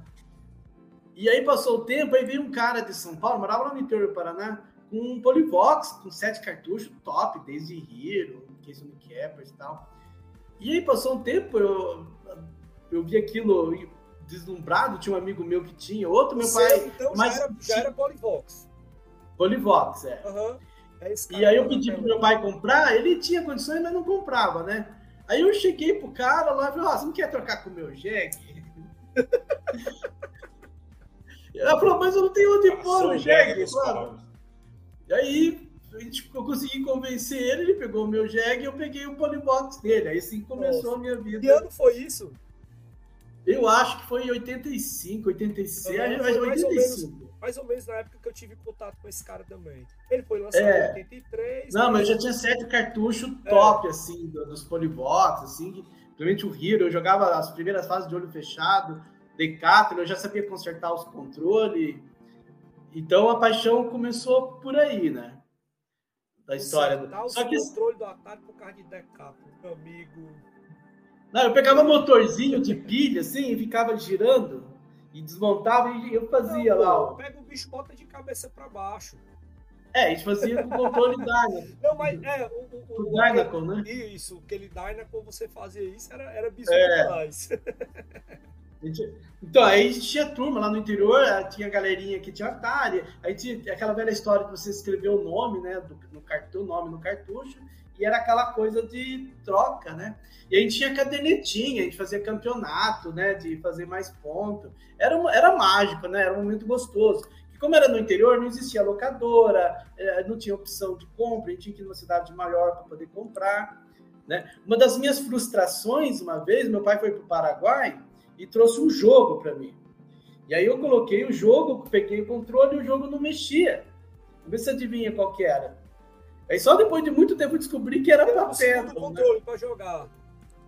Não, era era para pedal, era o, o blackout. Ah, tá, não, mas o tem, tem um ah, o blackout. Tem um jogo. É, aí eu, puta, eu não sabia, pô, tá enguiçado, né?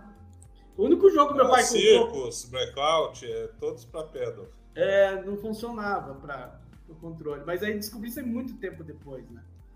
Tem muita coisa Mas era muito mágico, né? A, a, a turminha se encontrar, oh. era aquele negócio de pôr o videogame no chão, né? TVzinha de tubo. Era muito gostoso. Duas coisas muito era... legais também na época, porque os caras queriam chamar atenção, e como eles sabiam que estavam vendo horrores lá nos Estados Unidos, queriam fazer isso no Brasil. Esse cara foi um puta sucesso no Brasil boa parte do sucesso que aconteceu naquela época foi por conta das propagandas. Eu coloquei alguns aí para a gente ver destaque. E uma das que chamou bastante atenção é essa que diz aí, ó, o inimigo número um da família brasileira. E só a Atari é da Atari. Que é não era da Atari, né? É. Bem isso, é. Eu me lembro da propaganda, o Atari da Atari. Pois é. O Atari da Atari, aquela Polybox. Era, era bem legal. Era, era, muito legal isso na época. Eu lembro de ver propaganda da Mesbla, nos jornais em preto e branco, aquelas coisas assim, bem, bem maluco, revista, eu bastante. É, para mim era muito mais difícil, porque como era no interior, a gente, eu não visitava lojas, eu não tinha essa magia, né? De ficar olhando em lojas, nem nas lojinhas lá não tinha para vender. Só quando a gente ir lá para uma cidade grande, vizinha, e ver alguma coisa. E o Atari, ele era uma coisa tipo assim, quem é que conseguia comprar o Atari? Ou quem estava ali no São Paulo, ou quem ia na Zona Franca de Manaus. E o, o por Sim. exemplo, o Atari do meu amigo que comprou lá na rua foi exatamente isso. O pai dele trabalhava viajando e foi o primeiro, foi dos primeiros videogames que eu tive contato. E na verdade, na verdade, eu tive contato com os três videogames ali dessa geração. A primeira geração que foi o telejogo, um amigo já tinha um, eu tive contato com ele, mas era lá para 85, mais para frente. Em 84, chegou lá na rua um Atari. Finalzinho do ano, Natal, meu amigo, o pai dele viajou, todos de viagem. Irmão, foi uma loucura. Todo mundo correu para casa do cara lá, invadiu. para querer ver o negócio funcionando na tela. Quando a gente viu aquilo ali, todo mundo ficou maluco. E o primeiro Atari que eu tive não foi esse. Esse, esse é, é, é outra história que a gente pode falar aqui já já. Então, o primeiro Atari que eu tive foi esse. Dacta. É. E a história que eu sei o desse. Quê? É, foi o primeiro Atari que eu tive. Em 85. Ganhei do meu pai o primeiro videogame.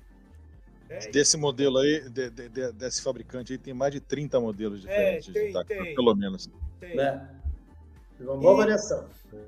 E existe. E na verdade, na verdade, não era bem esse, não. O meu ainda era Apple Vision. É uma das variações. É, é, é, é, é acho que é o único, é o único videogame no mundo que tem um, um nome de, da, da, Apple. Isso.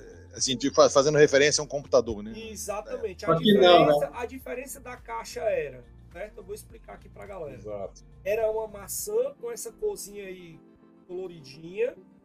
Da o Apple. nome Apple Vision e a caixa era a mesma. O manual do proprietário era o mesmo. Os itens que viram eram exatamente nessas caixas aí.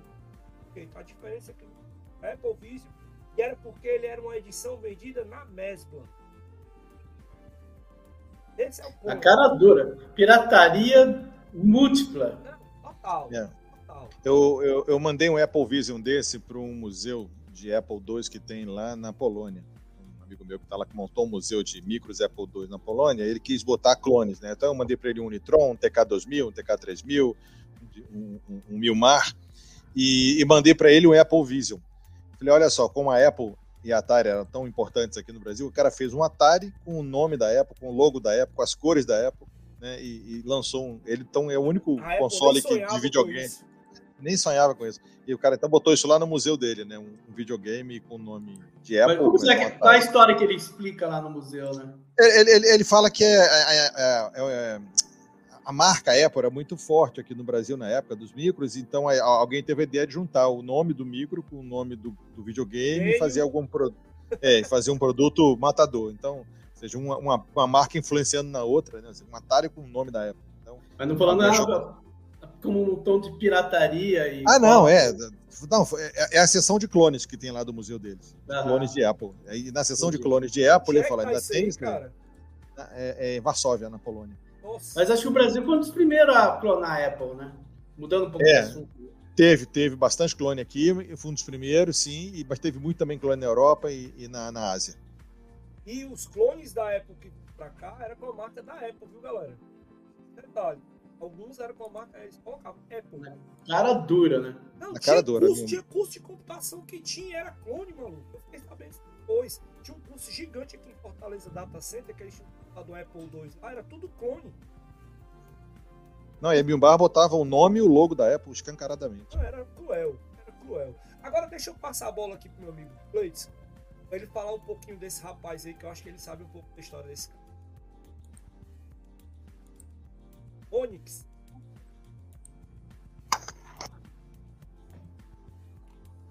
Cleidson? Tá sem áudio, Cleidson. Eu? Opa. Bom sem áudio?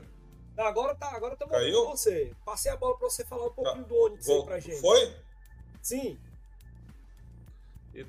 Então, eu, é, esse é um dos meus preferidos.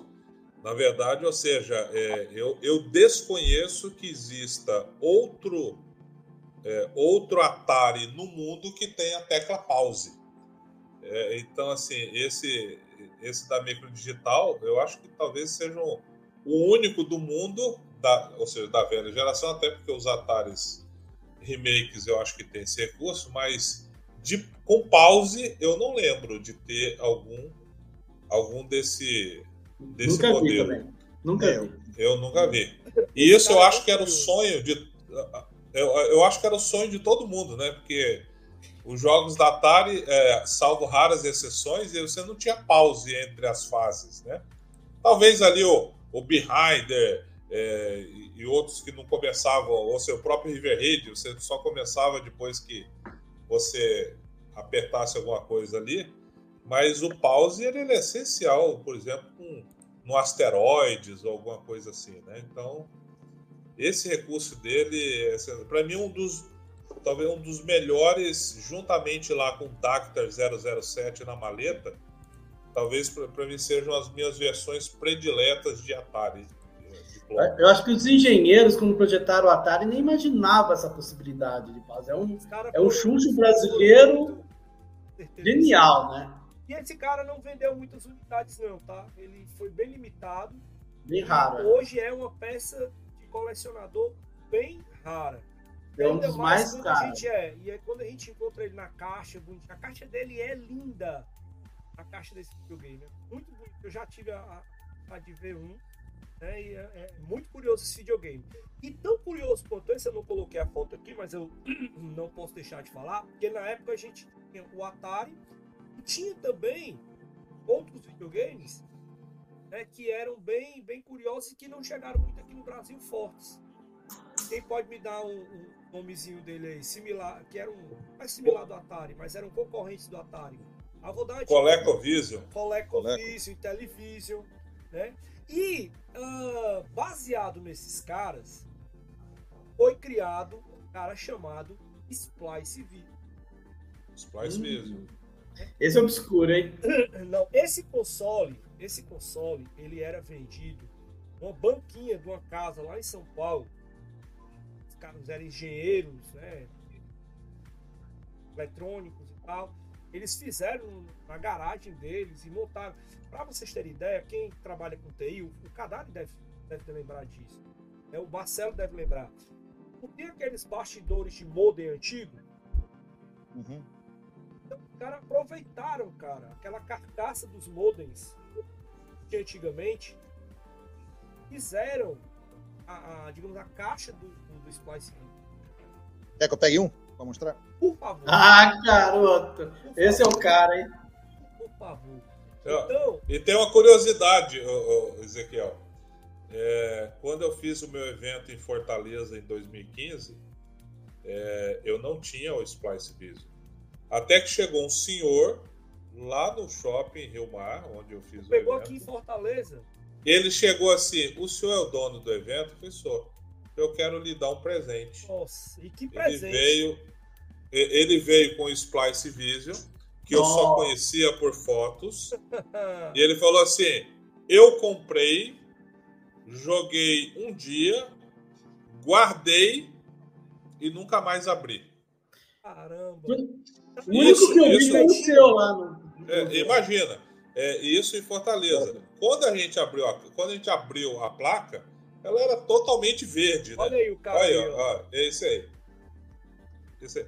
Quem fez o trabalho de restauração do meu foi o Fernando Santos. Fernando. Olha, esse bicho é, é de ele, ele, é bonitinho de tão feio, né? É. Cara, ele... ele é o feio, ele é o feio bonitinho. É. É tão bonitinho. É tão feio chega a ser bonitinho, né? É tão bonitinho, tadinho. Completamente artesanal esse vídeo. Completamente ele é muito, ele é, mo, é muito homebrew, né? É bem. É. E o controle dele é idêntico ao do eu acho o controle dele mais bonito do que do eu... ColecoVision. Ah, ah esse é bonito. É, o controle dele ele é praticamente idêntico ao do Coleco Adam, que é branco. E, exatamente. Mas ele é 100% compatível, o conector? Compatível. compatível não, não, o conector, o conector é diferente. Conector é, o conector. Ah, sim, o cone... do, do ColecoVision é totalmente ah, é um diferente. Né? O jogo é diferente. É, Agora, uma coisa que eu. Esse, esse esse splice aí eu troquei com uma média, né? Não sei se vocês viram na época. Ele me falou, eu fiquei puto com ele isso. isso também. Mas ele ficou sem splice, uma média? Não, ele tinha dois splices. Ah, tá. Que ele não e eu assim, tinha, não. E eu tinha dois top game da Beat Eletrônica. Né? Então a gente se encontrou em São Paulo e eu levei um top game para ele e ele me deu um splice. Ambos Muito com dois controles, fontes. É, é, é para isso que existe. Um bom negócio dois. É. Não, foi sensacional, e... sensacional isso aí. E ainda consegui é, alguns jogos também, quer dizer, depois, né? Eu já estava atrás. Então, só para vocês verem aqui, os tá nomes são né, engraçados. Né, Oi? o teu Splice está na caixa, né? Não, ele, ele, ele, não está na caixa. Ele já tinha. A caixa tinha sido destruída. Ah, porque, é porque o cara guardou. Olha, esse. Monkey, Monkey Dong. Isso é, uma obra, isso é uma obra de arte, viu, galera? Porque os caras fizeram essa porra na mão e fizeram a impressão. Isso é compatível com o Coleco ou não? É, é. É, é. é Coleco. O, formato é Dá para encaixar no Coleco e vice-versa. Isso. Mas os nomes são engraçados, né? Monkey Dong é muito engraçado. É, é, é, é sensacional. e aí, é o Duende. O, então, muito legal. Original, hein? É muito da hora, cara. Agora, uma coisa interessante que eu, eu, eu, eu tenho alguns colegas aqui, né? E um dos que eu fui buscar foi na casa de. Eu estava saindo do, de casa, carregando uma pá de Atari né, na mão eu ia não sei para onde, e aí encontrei um coroa no elevador. Era um senhor que estava visitando o neto dele, que era meu vizinho, eu nem sabia. Ele, pô, você tem Atari? Eu também jogava muito, tá? Eu, só que eu gostava de colé. falei, é mesmo, né? Até tem uns lá em casa. Não sei o que eu quero fazer com ele, meu neto não querem ele. Eu falei, eu quero. Aí eu fui na casa do cara, peguei os, os colecos dele todo, né? E os jogos e tudo. Aí uma coisa que ele me deu. Falei, ah, na época eu gostava tanto de coleco, eu entrei em contato com a Splice e pedi para ele se podia mandar para mim o, o, o o esquema do, do, do ah, não, jogo. cara, você tá de brincadeira. Não, é. aí não. Aí os caras mandaram aí, pra ele. Aí você tá de sacanagem. Aí, aí, aí você os caras mandaram Aí eles mandaram pro cara e ele guardou esses anos todos. Aí você tá de ah, sacanagem. Ah, não! Ah, não! Para que original? É, pô. Não, é, uma, uma cópia né, do original da Splice. Uau! Se você olhar aqui atrás, deixa eu ver aqui. Ele tem uma data aqui, inclusive. Nossa, Impressionante.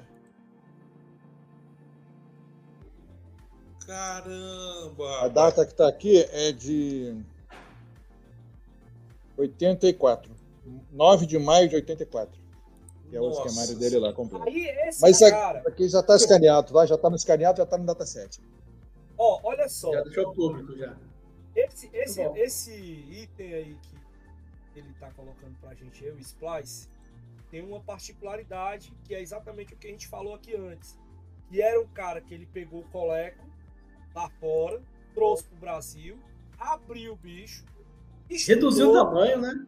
Reduziu bem. Tá... É, que o coleco é um monstro, né?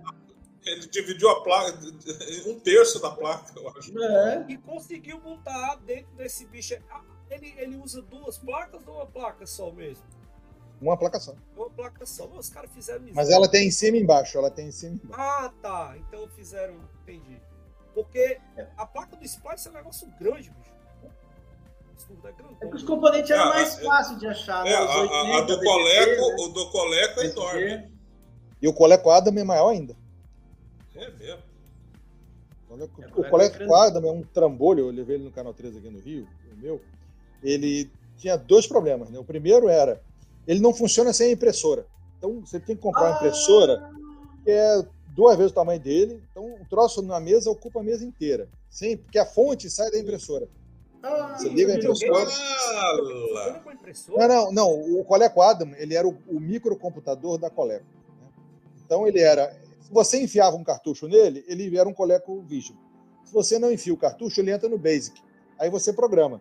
Era um MX pobre, né? É, aí se você. E ele tinha essa impressora ligada. Se você escreve, dá enter, ele prrr, imprime na mesma hora, né? Na impressora. E, e, tem um teclado, e você pode usar um controle que é igual ao do ColecoVision, só que branco, né? E o outro problema dele, ele tinha interface de cassete, né? Ele abria uma portinha para cassete para gravar os programas. E, o, e, ele vem com vários programas, tem planilha, banco de dados, jogos, tal, tudo em cassete. Só que se você deixar o cassete, por exemplo, da noite para o dia, ele desmagnetiza ali naquela. Era um defeito crônico dele. E aí muita gente. Ah, botar o, o cartucho de Basic aqui eu, e gravar meus programas tal. Ah, amanhã eu continuo. Desliga, vai dormir. Quando você volta no outro dia, tá desmagnetizado. Tá zerado. Aí o pessoal reclamava do suporte. Aí, aí vinha um aviso agora bem grande. Não deixe as suas fitas dentro do compartimento de fita. Bastante imã, o magnético ali perto. É, que é a fonte lá, os negócios tá zoava toda a fita. Então, com esse negócio da impressora que tem que ir junto, né? E esse problema da fita Bom. desmagnetizar, Falamos dos pontes, falamos do Atari, falamos dos cones, falamos do Splice, a galera que também não é Posso fazer mais só um comentário de, de Coleco? Que na Argentina ele foi muito, muito popular. Né? Aqui O, no o Brasil Odyssey. não foi tanto. Aqui no Brasil foi, é. mais foi mais o. o, o- Isso. Do- Televisão, do- né? na Argentina ele foi o número dois depois do Atari. Então o Atari domina lá com vários clones. Depois teve o, o, o ColecoVision. Né? Ele é o mais conhecido lá. Não existe o Odyssey na Argentina. Em Television praticamente não. Também. Então lá dominou Você foi vê, Atari e, e Coleco. é, e aqui foi Atari, Odyssey, Intellivision. O Coleco praticamente ele nem Hum. chegou, né? Se bem que o Coleco é muito superior a esses outros aí, né? Já é uma terceira É, geração, né? Se o, É, se o, lá- o Garrett tivesse aqui era meia hora, só pra ele falar do Intellivision, viu? Ele é fã É. Ah, sim. É, o, é. o, Ah, o Coleco da É, o Argentina. Intellivision, o Intellivision teve uma presença oficial aqui, né? Sim. Teve- É. O, o, Joguei o muito, ColecoVision, o ColecoVision da. Argentina Ele era vendido Foi. Foi, né? Ele foi lançado pela Digimed, né? Depois virou Digiplay. Então ele foi oficial no Brasil. E era a licença da, da, da Mattel. Sim. Isso. Não era pirata, não. Agora, o, o ColecoVision na Argentina, ele, ele, ele era importado por uma empresa chamada Kenya Fueguina. É uma empresa da Terra do Fogo, que é uma espécie de zona franca de Manaus, lá na Argentina. Sim. Então a Kenya, a Kenya importava, mas ela importou o modelo europeu, que era, foi lançado pela CBS. Né? O Coleco Sim. era da Coleco americana, mas a Coleco licenciou para a CBS, a CBS de TV. Eles lançaram na Europa o Coleco CBS, na Espanha e em outros países. Então eles importaram esse modelo é, europeu, acho que provavelmente espanhol, para aproveitar os manuais e tudo, botaram o logo da Quênia né, e vendiam na Argentina. Eu tenho um CBS da, da Argentina aqui, Coleco. Né? Nossa, Eu dei umas voltas Muito Deu uma volta na legal. Argentina, vou ter com a mala cheia. Outra coisa que eu trouxe de lá, que passou de, de Atari, foi isso aqui, ó. Opa, peraí, Um peraí, Atari-. Um Dactar argentino. Ah, esse aí eu já tinha Não, visto. Clever. Não, não, não, não, não, não. Clever. Clever, é um Atari argentino da Dactar. Da Doctor. Isso. Olha só Eles lançaram lá. que Lindão, hein? bacana. Aqui no Brasil Clever tem um Game. desse, só com o nome Dacta. Né? Isso, não, É. é a mesma, é a mesma É. Ilmar. Eles lançaram lá, só que com esse nome de Clever. Mas vamos pra cá agora. A gente já falou de um monte de coisa e não podia deixar de falar do Odyssey. Né? Claro. pra quem não sabe, né, o Odyssey, na verdade, é o Mag, a versão brasileira do Magnavox Odyssey 2. Foi vendido aqui no Brasil pela Philips como Odyssey. É que o 1 não veio no Brasil, né? Já pularam. E ainda tem É. mais um detalhe. Esse cara era vendido como computador. Como eu comprava ele como se pensando, né? Muita gente. Eu me lembro que o pai do meu amigo que tinha esse bicho na rua, ele disse assim: olha, eu comprei um computador pro meu filho, mas era um videogame. Tem teclado, né? Muita gente Não, e, e- e ele tinha, e, é, e tinha uns jogos, uns jogos, o Cryptograph, né? Que é o Cryptologic, né? Cryptologic, que já vinha junto com ele. E, e- e- e, assim, hoje em dia ninguém, ninguém imagina isso, mas você digitar as coisas para aparecer na televisão no passado era computador, né? E, e- e, assim, é- era um negócio muito acima do que a gente é, pensava do que um videogame podia fazer, ainda, ainda mais que a, a sua referência era o Atari que não fazia isso. É, nos É. Estados Unidos já tinha a versão que você escrevia e ele falava, né? Exatamente, É. exatamente. Então, assim, ele era. uma tecnologia absurda. Eu fazia com acessório, né? com aquele Compumate, ou então com. Com aquele Compumate, É, eu- É, eu exatamente. tenho esses aí. Exatamente. E, e- e- e, assim, na minha visão, ele era muito superior ao Atari. Na verdade, Na não visão. era, mas, A mas- não, né? mas a, a- a minha visão de moleque, ele era muito superior. Primeiro, que ele custava caro. Quem tinha o, o- Odyssey Ele era mais caro. que o ele Atari. era ele era bem mais caro que o Atari na época, né? Claro que depois houve uma política de baixar preço, aquela coisa, mas já era tarde. E, e era meio justo, porque os clones eram muito mais baratos do que o próprio Atari e muito mais baratos ainda, eu acho que custavam um terço do preço de um Odyssey.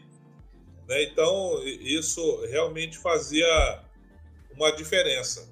Agora, o, o, o que é impressionante é, na estratégia da Philips na época era o lance de, de realmente da localização, ou seja, de colocar todo mundo na língua portuguesa. Esse lance de Didi na mina encantada, né? Come, come. come. come. Cara, até por muito. As pessoas não sabem falar Pac-Man até hoje porque por conta do diabo do Come Come. É, é Pac-Man é. do Atari fala Come Come, só que Come é. Come, exatamente. É. Então assim, foi um marketing de uma forma tão sensacional que marcou, né? assim a forma como eram colocadas as propagandas nas revistas, na TV, é, é, era muito. Não era para brincadeira, os caras realmente faziam marketing agressivo na época. Tinha toda aquela brincadeira de tabuleiro, você colocava no teclado, né? E, e teria uma interação de tabuleiro, né? Em cima do, do uma coisa que ia para televisão. Era uma magia diferenciada. Exatamente, exatamente. É, um, um, detalhe aqui em relação ao videogame do Odyssey, né, do Odyssey 2, né, o, o, o Odyssey 1, né, o, ele veio para o Brasil através da Planil, né, aquela empresa aqui do Rio Planil. de Janeiro que, que, importou alguns modelos do Odyssey 1, tentou vender aqui no Natal de 75, mas não foi muito bem sucedida. Então pouca gente comprou, vendeu-se pouco e pararam ali mesmo, não foram à frente. Então, você vai é, dizer que você tem um desse também, Marcelo. Esse eu só tenho os controles, é, mas o console me escapou. mas ainda há de ser, chegar. Eu, eu tenho três do americano e nu, nunca achei um planil. É, é, eu tive uns três americanos também e o planil só achei os controles. Mas um dia chegou lá. Mas o que eu ia te falar é o seguinte, em relação ao Odyssey 2, que é esse que passou agora aí, né, a primeira edição americana, 78, ela tinha os controles é, destacáveis, como os do Atari, né, com o DB9, inclusive. Era, era espetado, bonitinho, e eles eram mais cinza, prateado. Né? Na, na, na, segunda edição é que ele ficou um controle mais cinza escuro e eles embutiram os conectores Sacanagem, dentro da placa né? para poder lá, baratear custo, não sei, de conector, sei lá o quê. E esse foi o modelo que veio para o Brasil. Que é um problema e, mas, forte, inclusive, do console, que é, foi feito sim. no Atari também, uma versão do Atari que colocaram é o 2600S da Polivox. É, é a, última, é, a última versão da Polivox. A, a, raspa do tacho da Polivox. Mas eu tenho, é. um, eu tenho um desse aí. Mas a imagem dele é, é o melhor que tem. Os videogames estão completando 40 anos e hoje eu quero compartilhar com vocês uma parte muito importante que eles tiveram na minha vida. E simplesmente foi o fato eu me interessar por aprender o idioma. Eu já gostava bastante do idioma inglês, mas foi com jogos que eu desenvolvi ainda mais o gosto, porque eu lembro muito bem quando eu era bem pequena e estava jogando com um amigo meu, jogava Resident Evil, pra vocês terem noção. E eu queria muito entender o que o jogo falava, porque eu fiquei fascinada por esse jogo. Então a gente não entendia nada de inglês, porque éramos literalmente crianças, e eu queria me aprofundar mais. Então, o que era que a gente fazia? Enquanto um jogava, o outro ia escrevendo o que aparecia na tela e ia pesquisando com o dicionário. E foi assim que eu aprendi muito inglês jogando. Para vocês verem como o videogame também traz bastante aprendizado. E é isso. A imagem dele. Outra curiosidade aqui, já que a gente estava falando de computador, coisa, o, o, o Odyssey, teclado, mas o Atari tinha programação. Não é isso, Kadari? Tem. Tem um, é, tem um cartucho basic. É, e aí eles vendiam o teclado separado, né? Mas um basic horrível, horrível, sofrível, viu? É. Eu tentei mexer alguma coisa lá, mas não consegui sair nem um cardinho naquele basic lá. Aí fico só imaginando em que memória que ia usar para gravar o trem. Outra coisa também bem legal do Atari que, que eu tenho é o Supercharger. E não é o videogame Supercharger, que é um já chegar lá. É, é, um, é um aparelho que você coloca na entrada do cartucho do Atari. Você conecta um, um leitor de fita cassete. Você consegue carregar no Atari jogos de fita cassete. Quer que eu mostre um? Esse acessório. Hã? Tem um, aqui, tem um aqui atrás, quer que eu mostre um? Eu tô aqui, tá aqui, o meu tá lá no, no, no meu... sabe, não sabe brincar, né? Não, é, é vim preparado. É sensacional. E aqui no Brasil a gente teve da. O teu é o que veio, o teu é o que veio com a fita, Marcelo? Veio com, com a cassetezinha, não? É, é, eu tenho, eu tenho do canal 3, tenho o Comp Cassete, tenho o Arcadia. O Comp Cassete eu tenho também. Uhum. Eu não consegui usar ele. E tem um da Arcadia, Star Park. Então ele duplica o cartucho, grava na fita ou ele grava no, no cartucho. A vantagem da gente ter amizade com a galera é que se você não quer utilizar um, um leitor de fita cassete original, né, você pode pegar a imagem, tipo um MP3, tocar no MP3. telefone, tocar no telefone e reproduzir lá no aparelho. É. E ele lê é, também normalmente. De, entrada de, de, de, de é. fone, né? Tem muita, é. tem muita curiosidade legal, muita coisa bacana aí. Vamos andar mais na frente, né? A gente falou do Odyssey, eu não poderia deixar de fazer o registro também aqui. Inclusive, já esteve aqui no programa né, que com o Samuel. O Daniel participou desse dia também, né, Daniel? Que a gente falou com o Samuel Lamas, que foi o primeiro campeão de campeonato de videogame no Brasil. 1993 uhum. também. Essa entrevista foi legal. É, ele, ele conversei com ele, tá num, num momento aí que tá muito legal para ele, mas ele mandou um abraço para todo mundo. Ele é um cara espetacular. É, e, e poderia estar até conversando com a gente hoje também, e no programa que a gente fez falando desse primeiro campeonato de videogame no Brasil, eu mostrei passagem do cara que ele ganhou da, da Philip. Ele contou os bastidores de como é que aconteceu. É, esse cara que está aqui na imagem, ele era um dos caras lá do marketing é da Philips que estava trabalhando forte, colocando isso no mercado. E a briga desses caras era direto com a Polivox. Estavam fazendo esse torneio porque estavam querendo colocar o Odyssey aqui no mercado para poder vender videogame aqui com um campeonato assim, esposo. Acho que hoje dificilmente a gente faria algo tão parecido como os caras pararam o Play Center para fazer, fazer esse negócio. Já pensou? É, então, era assim, absurdo, muito grande. Passou na TV, ele foi entrevistado em cima do prédio da TV Globo, saiu matéria na revista Veja. Mas foi um negócio assim que os caras fizeram. Foi... Então, tem muita coisa da história que foi muito legal com relação ao Odyssey também. Aí, a gente vai dar um pulinho mais na frente agora. Eu teria que falar da Nintendo, do Nintendinho, mas eu vou fazer um, um ponto aqui, porque a gente não pode deixar, que a gente já falou da, da questão dos jogos abrasileirados do Odyssey, a gente não pode deixar de falar da produção e desenvolvimento de jogos da Tectoy. Aí essa bola agora eu vou passar para Daniel. Agora, Daniel, a partir daí tem que falar de rodo, hein, Daniel? E eu é, tiro né? meu time. Preso aí. Oi? Cara, a gente sabe aí que a empresa Tectoy, né, empresa de eletrônicos, que trabalhou aí e tinha, tinha ainda tem, né, uma, uma fábrica lá em Manaus. E a Tectoy, para conseguir essa parceria com a SEGA, fez aquela coisa bacaninha, né, que foi trazer aquela pistola Zillion, e com a pistola Zillion, é, que vendeu aos montes, ela trouxe também aquela, aquele desenho animado que passou na Globo, que também é o nome Zillion. Aí chegou lá no final do, sei lá, no meio do, do ano, no final do ano, chegou lá, Sega, tá aqui essa porra, ó. Número aqui, ó. A gente tanto aqui. Agora me dá esse Master System que eu vou é, lançar como se fosse meu, basicamente. Né? Que a gente vê a logo da Tectoy tamanho do inferno, né, lado direito, e da Sega bem, bem menorzinho, e ele aqui tá quase preto, né? Quase carvão puro.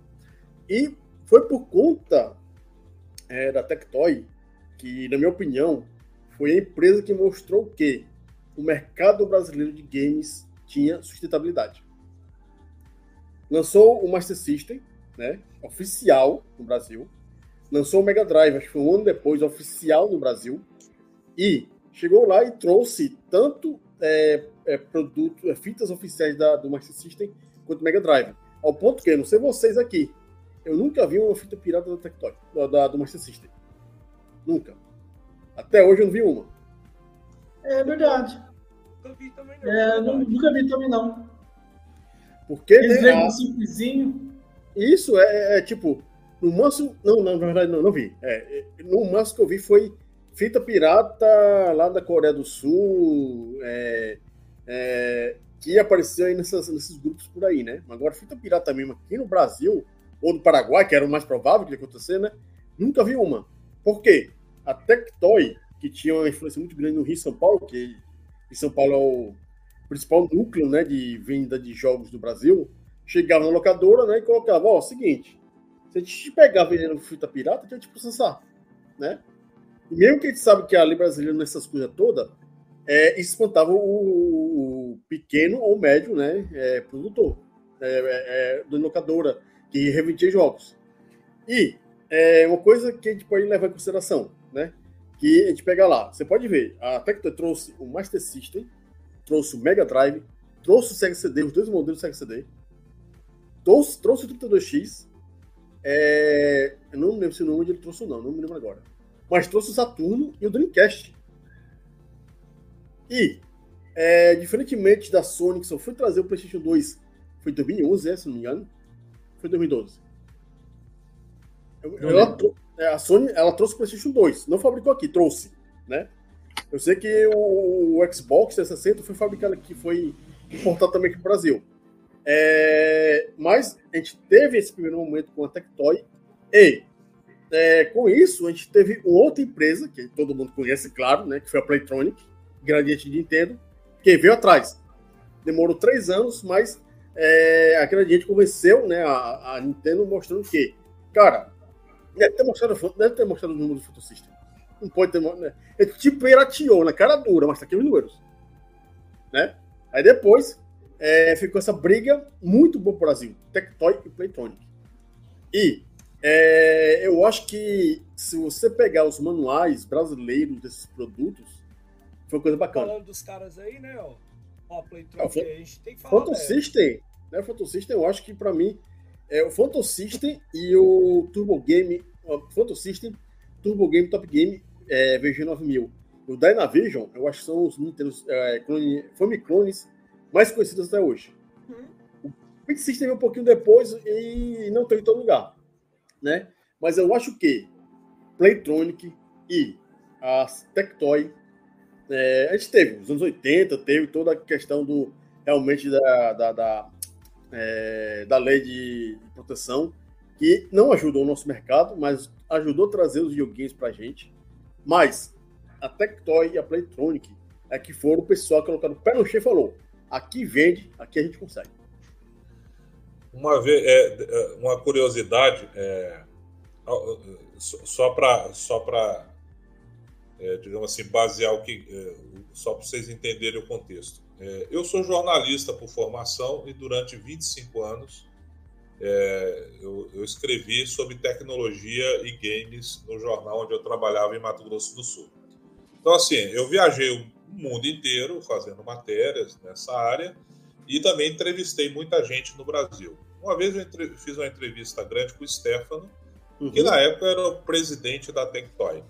E ele me falou algumas curiosidades tão interessantes que, assim, a briga dele, Daniel, era mais com os japoneses da SEGA era. do que propriamente com o mercado nacional. Eles precisavam é, todo dia ficar brigando com a SEGA japonesa para poder implementar as ideias que eram de acordo com a realidade do nosso mercado. Uhum. Ele explicava, falou assim, gente, nós temos uma enxurrada de clones do Nintendinho que a gente precisa combater e a forma da gente combater é fazendo esse tipo de mudança, assim, assim, assado. Uma das particularidades que ele disse, e foi até o motivo de é, lá fora, o, o, nosso Master System 2 já é a versão compacta cinzinha que tem aquela tampinha. Tá? Aqui no Brasil, o Master System 2 é a mesma coisa que o Master System 1. E o Master System 2 lá de fora é o 3. O 3. O 3 aqui. Só que, só, só que tem outra particularidade, e isso ele me explicou. É, lá fora, o Master System 2 que é o compacto, ele tinha uma fonte externa. Isso. Uma fonte externa. O daqui do Brasil, o Master System 3, ele tem uma fonte interna. Eles comprovaram, eles tiveram que mostrar para os japoneses, e aí não deu tempo de lançar enquanto era o 2, que falasse, olha, o meu é, é resistente e mais barato para produzir e eu consigo combater os, os, os Nintendinhos piratas do meu Brasil. Os japoneses ficaram seis meses enrolando eles. Jogava o, o, eles disseram que o aparelho ficava muito pesado e pouco resistente. Eles tiveram que provar que não, que podia jogar o aparelho do chão, de, fizeram toda a sorte. Só que quando lança, quando obtiveram a aprovação da Sega, é, já, era- já tinha passado aquele. Eles precisavam lançar um 2. Perdeu o E aí time. acabou, aí acabou lançando o O Master dois System é 2 o que vinha com o jogo na memória, né? com o jogo da, do Alex os, três, Kidd. os três vêm, os três vêm. É, O primeiro é. Master System veio com Safari, Hunt e E- e- e- e- isso. E, o segundo e é o Alex Alex Kidd. O, o Alex Kidd. E o terceiro já veio tanto com o Alex Kidd, né? Uma das Sonic. versões, Ou Sonic. Miracle, Miracle World e o Sonic, né? Tinham duas versões. Uhum. Né? Então, assim, é, então, quando o pessoal diz assim, é muito difícil você é, trabalhar com, O com, japonês. com a opinião do estrangeiro, que às vezes achava que sabia Isso muito até mais. hoje ainda, diga-se de passagem. É, até hoje. Até hoje. Porque vo- é, Eu, eu falo exatamente. isso porque você lida com a galera da PlayStation. É também, Cleiton. Eu já tive de fazer tratativa com os caras. Meu irmão, É. fala sério. Mas, mas a, a história da SEGA diz, não é só com o Brasil, diz que os americanos, a SEGA americana era inconversável com a SEGA japonesa, né? É, eles Era um tinham conflito muito, grande, problema. né? Ali dentro mesmo. Diz que os é o desenvolvedores de jogos nos Estados Unidos diz que era muito trabalhoso para poder testar um protótipo, né? Eles tinham que Os mandar a onda para eles. Alinsky. É, é, teve um ponto, no caso dessa briga toda com os japoneses, que é, vai- quem não leu pode ler. The Ultimate History of the Video Game, que é um livro da segunda estudo assim. É, foi ali ou foi na Console Wars que o Kalinski fala, né? O pessoal lá tá. Não, vamos apresentar o, o Sega CD no, na CES de 91. Na o bicho que console, foi. né? É foi- É, o bicho que foi foi o quê? Negócio plástico só, não tinha nada dentro. Aí, porra, Japão, como é que você quer que, que mostre a parada sem a bicho funcionando? E, e tem um detalhe, e tem um detalhe. O, tem uma, uma briga lá que eles praticamente fizeram 32X a revelia. Sim. A revelia total. Entendeu? Que é- é- eles queriam prolongar, porque o, o Genesis ele tinha uma- um sucesso tão grande nos Estados Unidos que eles queriam prolongar a vida dele. Eles não queriam trazer, por exemplo, o Saturno no mercado americano. Eles não estavam colocando isso como prioridade. Então eles queriam prolongar a vida do, do Genesis e aí fizeram o 32X. Totalmente a revelia do, do- do que a SEGA Japão queria. E isso foi um dos detalhes que fez com que acontecesse a demissão dos Alinsky. Sim. Demissão, né? É, na verdade, o, O Alto o Kalinski, o Kalinski saiu por conta do Sega Saturno. O Sega Saturno, por quê? Em 94, né, foi o lançamento lá do Saturno, teve aqui 299, e é, ele foi obrigado a falar que o Saturno iria sair naquele mês, sendo que o plano era setembro. Foi naquele ponto ali que o Carlos falou, ah, foda-se, tchau, vou embora. É, e isso, né, de questão de trabalhar com japonês, não é só com a SEGA. Eu entendo a mesma coisa. Sim. Vocês acham né, que é, é, era fácil produzir para Nintendo? É, para quem não se lembra, né, com a exclusividade que teve no, no Nintendo em 8 bits, é, cada empresa que tivesse, tivesse contrato com ela só podia produzir 5 jogos por ano. Aí, é, como é que as empresas burlavam isso? É, vocês devem conhecer a é, Flying Edge, né, que foi empresa, é, é, uma empresa filha da Acclaim. Aí eles fizeram mais, aí a empresa, a Acclaim criou a Flying Edge para criar mais jogo. Uhum. A Ultra Games é uma empresa filha da Konami, para que também lançar mais jogo. A outra é, tem, o- tem o outra da do Gradius, Isso, é, que é, Isso. é o americano. É, É. Quer dizer, é, você ser obrigado a ter que burlar para lançar mais é, é uma de- uma demonstração de como era estrito os japoneses. E Mas antes- não é diferente a confusão que teve, né, em relação à Playtronic aqui no Brasil. Que não lançou a, a, a, o Nintendinho 8 bits para cá por conta da quantidade. Lançou. de- Não lançou. Nintendinho, Lançou o Super Nintendo depois não entendiam. Mas assim, ele não lançou antes do, do Super Nintendo porque tinha a briga dos clones pra feita Sim. roda aqui. Entendeu? É, não lançou Depois, antes. ó, depois de ter lançado o Super Nintendo aqui no Brasil, é que eles vieram com o Nintendo. É, foi, o Depois. Super Nintendo foi em 93, o Nintendinho foi em 93, mas foi no final do ano. eu não sabia disso. É por- porque aqui, cara, o mercado brasileiro ele tem essas peculiaridades. a gente já tinha passado a questão do, do barro que tinha, né, comercial aqui, era no final da década de 90, caiu. E 90 aí- morreu tudo. É, 90 caiu, e aí os caras começaram a se regularizar. E as duas primeiras empresas que fizeram essa regulamentação foi Tectoy e Playtronic. Primeira a Tectoy com a Sega, e segunda a Playtronic com o Super Nintendo. E por muito pouco a Tectoy não seria a empresa oficial, isso aqui todo mundo deve saber, né? É, a lançar o PlayStation 1 no Brasil. Faltou uma perninha de nada. Faltou uma rasteira. Faltou uma rasteira, mas aconteceu alguma coisa por lá que eu, é, é, é, Deu- quem, conhece o. Stefano, o Stefano sabe da parada. Foi Mas acho que pouco. Daí que eu- entraram um no eu Zibo, né? converso- Um dia eu converso com ele aqui, a gente pergunta isso pra Não, ele. foi no, foi no PlayStation 1, foi em 95 isso aí. 94, 95. Ah, é, não, o Zibo já era 2000, alguma coisa. 2009. já. E a gente pode ver que, é, é, se não fosse essas duas coisas que eu falei, eu, com certeza absoluta, a gente estaria vivendo na pirataria pura. É, a, a gente sabe que a Sony veio muito depois, foi em 2011. A Microsoft, apesar de ter o Windows aqui desde 85, só foi lançar o Xbox 360 em 2013, 2014. Quer dizer, é, foi teve um momento da geração que a gente ficou sem apoio nenhum. E, com a saída da Nintendo Brasil, que foi quando lançou, se eu não me engano, o GameCube, deixou lançar o GameCube, aí o Wii foi totalmente importado. E já tinha e a Microsoft. Né? Só que é, não era todo jogo, e ainda não é todo jogo que a gente tem dessas duas empresas que são traduzidos. Ah, o ano passado traduzido? Então, pô, pô, eu vou traduzir pra quê, pelo amor de Deus?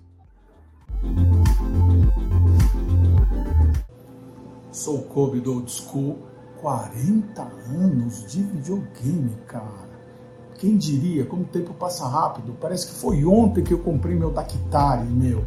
E a gente ficava com a casa cheia de amigos e não via a hora de ser final de semana, né? Pra jogar, jogar, porque a gente trabalhava, né, meu? Meu, e a gente jogava Mega Mania, River Raid. Nossa, isso aqui, cara, eu gastei no meu videogame. Era muito legal e reunia os amigos. Meu, videogame sempre foi, sempre foi sinal de reunião de amigos, da gente tirar um racha, quem quer, bate o recorde do outro. É muito legal. Pois vieram os outros. Hoje a tecnologia é totalmente diferente, mas cara, videogame ainda faz parte da nossa vida e da vida do old school. É por isso que eu tenho esse cantinho aqui para o pessoal ver o como, como isso fez a gente feliz. E ainda faz.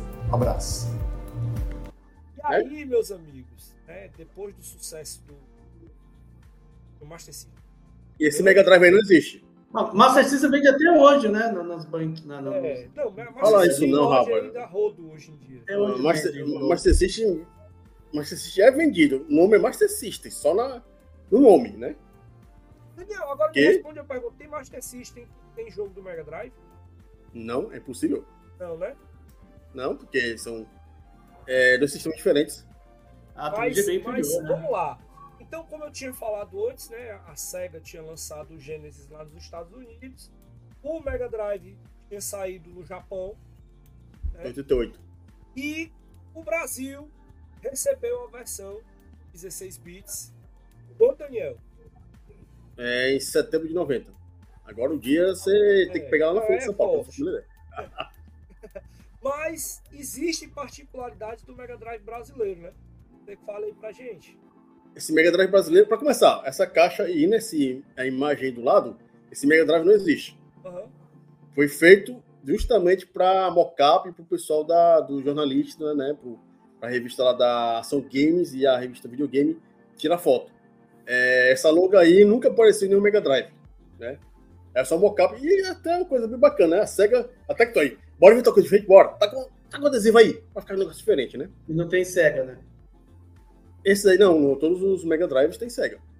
Eu não tô É, nada, não. não dá pra ver direito ali. É porque, é, no caso, essa caixa aí, é, esse é o mockup que não tem, né? Só que é, os videogames que vieram depois, todos tinham que vir com SEGA, porque, enfim, né? Pô, não colocar o nome SEGA é sacanagem, porque tá ser, pagando a empresa, né? ia ser pau, meu amigo, se não fizesse isso. É, uma das peculiaridades que a gente pode colocar né, no Mega Drive, que, é, com o Cleiton falou, Mega Drive 1 e 2 é, na verdade, o Mega Drive 1, né? A única diferença que a gente tem dos Mega Drives são as placas, os modelos VA1, VA2, VA3. Só que isso aí é, não é importante para o cara que vai jogar, né? É uma coisa que é interessante, só que não é importante. O Mega Drive original, que saiu no Japão, o primeiro modelo vinha com um controlador de oscilador de cristal em cima da placa original, porque dava pau a placa, a primeira placa. Aí todo mundo, é, a pessoa que gosta de Mega Drive vai atrás dessa, dessa placa, né?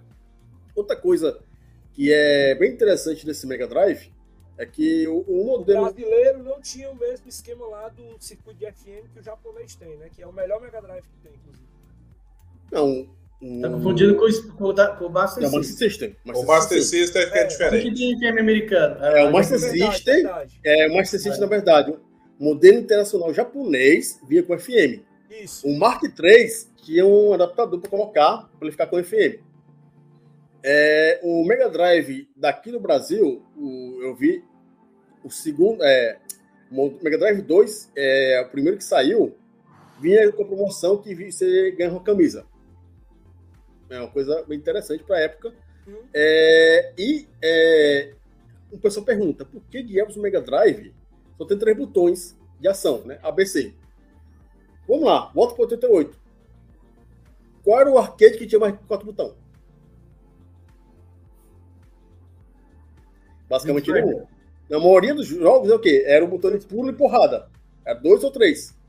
E é por isso que na, na época ele foi, ele foi lançado por conta da época. Aí ah, o Super Nintendo veio com seis botões de ação. Cara, mas o Super Nintendo veio dois anos depois. E foi no momento que aí já tava vendo que três botões não bastava. Ao ponto que o Mega Drive 3, o Mega Drive lançou o, o Mega Drive 6 botões, o botão, botão de 6 botões. O Street Fighter, né? É, e já ia falar, quem puxou a venda do, do, do Mega Drive com controle de botões aqui no Brasil foi o Street Fighter do Mega Drive. É. é e, e, e uma, o pessoal fala, o controle de seis botões do Mega Drive, aí eu não sei se é a versão americana, japonesa ou brasileira que o pessoal fala, é considerado um dos melhores botões para um dos melhores controles para se jogar jogo de luta. E ele só é superado pelo controle, controle do Sega Saturno, que é o controle do Mega Drive dentro do controle um pouquinho maior. É, outra coisa bacana do Mega Drive é que muita gente que, que frequentava fliperama deve ter visto história de bicho no fliperama. Uhum. Aí o cara vem, vai lá na loja com 10 anos de idade, aí aparece esse bicho aí, com essa coisa na tela. Foto da própria tela. Isso convence a criança, né? Essa foto que eu só foto. Eita, menino! Passou o carro agora aí. É, e a gente sabe que o Mega Drive é ainda vendido até hoje, só que a gente tem que separar as coisas. O Mega Drive 3, a produção acabou em 97. O que a gente tem agora são é, consoles que usam o nome Mega Drive, mas não são Mega Drive. O Tectoy 2017 não é o Mega Drive original, é, usa o chip é, né? assistam, assistam na chip, né? Um, é, é quase um emulador, né? E ele tem vários problemas. Aí, Alguns jogos é, não roda nem a pau nele é por conta da resolução, que dá problema muito grande. Né? Ele não é compatível com o Master System também, que é uma coisa que o Mega Drive tem. E eles é, têm, né? É ultra mega frágil. Ah, eu não sei, porque se eu tivesse um tacar no jogo pra testar. Não, o meu eu não faço é? não, porque eu sei que quebra. Eu sei que o Mega Drive mesmo. Na verdade, se for ver, né, os consoles mais antigos, eles são bem mais resistentes. Hoje em dia, não é tanto porque, enfim, é mais, bem mais frágil mesmo por conta da tecnologia. É, e o Mega Drive, é, foi um console que vendeu muito bem aqui no Brasil. É, e a gente sabe que o Super Nintendo vendeu, começou a vender, é, vendeu bem a versão pirata, né? Que vinha do Paraguai. Que a versão original era cara pra caramba. É, aí depois, quando o Sega Saturno, aqui, que já foi no tempo real, não sei vocês, mas eu lia nas revistas de game lá, né? Por, sei lá, Sega Saturno por, sei lá, acho que era 500 reais. 500 reais, 95, era que sete salários mínimos. Nossa. Aí aquela coisa, né? Videogame nunca foi coisa barata aqui no Brasil. E a gente for ver que foi a comparação, Sega Saturn Dreamcast eram videogames que é o preço de hoje do PlayStation 5 e do Xbox, que não cai de preço nenhum, né? O Neo Geo e... no Brasil era um absurdo, cara. Ah, Neo Geo era importado, que não tinha no Brasil. É, Neo né? Geo aqui, nossa senhora. E uma coisa que é bacana, interessante e que a gente não viu. A gente não viu o Neo Geo no Brasil oficial, só viu mesmo importado. E um outro que era concorrente que muito menos gente viu. PC Jam. Que era muito bacana esse, esse console, na minha opinião. É, e de maneira geral, eu acho que a SEGA trabalhou muito bem aí, até que trabalhou muito bem nessa área aqui no Brasil. E a Nintendo, é, quando ela fez, lançou o Super Nintendo, o Nintendinho lançou o Game Boy aqui no Brasil. É, eu acho que Game Boy Advance também lançou aqui no Brasil. E o GameCube, ela fez um trabalho muito bom, na minha opinião. O suporte da Nintendo no Brasil era muito boa. Agora, atualmente, o suporte é uma tristeza. Né? É, não é tão bom quanto era antigamente. E, juntamente com a Sony e a Microsoft. O pós-venda da Microsoft, é, tem uma prima que comprou um Xbox One que em seis meses morreu. Né? Ela mandou pro o Xbox One para assistência, ele, elas mandaram de volta um novo e deram mais uma de garantia. Né? E, na minha opinião, é, eu acho que a Sony deveria ter entrado mais cedo no mercado brasileiro. Mas demorou até o PlayStation 3. Mas aí, vamos fazer um, um pulinho. A gente está aí falando de Nintendo, Mega Drive. Né? E, e, essa geração, até esse ponto, ela era muito presente aqui no Brasil. Depois disso, a gente teve um interstício aí que veio começar a vingar de novo com a chegada do PlayStation 1 aqui no Brasil. Só que. Só é que, isso, não. É, não, não. É, não teve um tempo intervalo. Se você for ver. chegando, eu... mas você não via em quantidade, por exemplo. No Paraguai, no PlayStation. Você não é? via. É? Você não via em quantidade, por exemplo, com o GameCube, como você via Super Nintendo e Nintendinho. Ah, mas o GameCube é bem depois. O PlayStation é. 1 terminou o Mega Drive do Super Nintendo, teve o PlayStation 1. Eu frequentava a locadora, tinha dois Super Nintendo e 10 PlayStation já. Mas tu quer ver um videogame que teve um outro grande destaque nesses 40 anos da história do videogame no Brasil? O PlayStation 2. Ah, e eu vou, de, eu vou colocar o um motivo. De novo. Pirataria. De novo. Pirataria era solta. Ah, a pirataria era solta no Super Nintendo. Você pode ver, ó. A pirataria era, era solta no Nintendinho, no Super Nintendo, no Mega Drive, no PlayStation, no PlayStation 2 cá, e no Xbox 360. Tinha, tinha clone do Super Nintendo? Não, tinha pirataria fita pirata. Ah, tinha. É, mas não, o console eu nunca vi pirata dos é, deve, ter, deve ter na Rússia. É. na Rússia tem, não fala. Tem, tem clone pirata do Super Nintendo? Eu não conheço. Não, é, é, é, o seguinte, e não era necessário. Porque o, o importante, gente, é o seguinte: é, é, saber por que, que o, o Nintendinho foi tão pirateado o console. Porque era mais fácil. Uhum, é, mais barato, bem barato barato você fazer um ownership do NES, que até hoje é, é fácil fazer, que é muito diferente do que é o Super Nintendo uhum. estruturalmente uhum. na eletrônica. Só que era muito fácil. Né? É, é, só, que, só que o cartucho do. O cartucho do Super Nintendo é extremamente fácil de fazer pirata. Então, por isso que a gente raramente tinha cartuchos originais uhum. é, do Nintendinho principalmente a, a linha dos 72 pinos, que era o Sim. padrão do Nintendinho, e a gente via mais o Piratex do, do 60 pinos padrão japonês. E? Né? Então era muito fácil.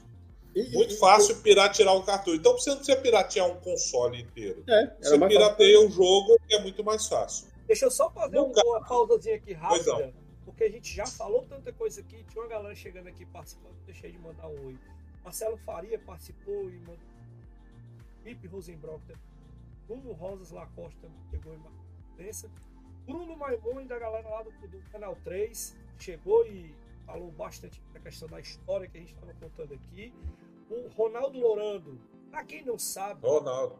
Ronaldo Lorando foi o cara que vendeu o famoso Atari branco lá para o Mamed. É. Grande Ronaldo chegou aqui e marcou presença. O Comune nosso querido comunista sempre presente aqui, o seguinte, ó, esses três feras que estão aí falando são responsáveis por 70% do PIB dos consoles hardware do, do, início, desde 40 anos do, da história do videogame no Brasil. Comune é sensacional. Mas desculpa, Cara, Cleiton, continua. Antes do Cleiton continuar, ah. é, para ver um negócio com a pirataria ajudou a massificar também o videogame, é, cara, anos 90 saiu o International Superstar Soccer, o Deluxe. Ah, não, O cara. que, que veio depois? Campeonato Brasileiro. É. Ronaldinho. Cara, quem é locadora era só isso. Exatamente. Pode continuar, Cleiton. Então, por que, que eu falei da questão do cartucho é, pirateado? É, se você pergunta na memória das pessoas e até no próprio Museu do Videogame, quais são os videogames que têm mais memória afetiva? Você pega o Atari, o Super Nintendo e a linha PlayStation. Qual que é o motivo comum de todos eles? Pirataria. Gente, não tem como você ter uma profundidade, ter sucesso num país de terceiro mundo, onde a maioria não tem grana, não tem como você ter sucesso se os jogos é, não fossem a preços acessíveis. E hoje em dia nós temos o, os, os consoles de última geração que são difíceis de piratear, ou seja, não é que não vai chegar a pirataria, vai chegar, mas é, são difíceis. Custa 300, chegou 400, pro 500. Switch. Switch é pirateado E- a roda. É, o né? Isso, Switch, a rodo, Switch a rodo. VA1, é o VA1, É, né? Exatamente. Tá, Tanto É é que o o- 3DS, tanto-. Tanto é que você viu explodir as vendas do Switch no Brasil Por conta Uhum. disso. depois, depois por conta disso. O próprio Agora, Wii, né? gente. Explodiu também, facilitou a pirataria rapidinho. Exatamente. Agora, se você pegar historicamente, o PlayStation 1, o PlayStation 2, eles tinham, eles tiveram muito mais entrada e até hoje você tem mais gente usando Play 2 do que Play 3. Por quê? Por quê? Porque, 3 gente, o, o Play 3, por muito tempo, ele demorou para ser pirateado. Hoje em Muito. dia ele já é altamente pirateado. Só que quando é, ele conseguiram fazer uma pirataria é, eficiente, sem o cara correr o risco de ter um bloco no, no console, já tinha até PlayStation 4 já. Então, é, é, então coisa- gente, assim, coisa bem- infelizmente, é, é, infelizmente, desculpa te Tranquilo. cortar, Ezequiel. Infelizmente, é, a, a pirataria, é, para o, o país nosso que tem um, um preço diferente para os jogos, ela vai ser decisiva na- no sucesso ou não daquele console. E- ou seja, é, ninguém compra um console para não ter jogo. Ele compra um console para ficar jogando jogos diferentes. E esses tá- jogos diferentes é, é exatamente é na banquinha de 10 reais por três jogos. E aí é que É, tá e- o pulo da história, né? Porque a gente tá chegando agora no momento, a gente já tá avançando aqui na história, né? A gente deu um salto aí gigante, porque tem muita coisa que precisa. Mas são 40 anos de história, a gente não vai conseguir fazer isso aqui em duas horas. Mas Ah. tem que é, levar Ah. em consideração que não se pode se esquecer, né? É, da pirataria, né, que a gente teve nos 16 bits a rodo, né? é, a gente teve no Game Boy a rodo, só que era mais caro.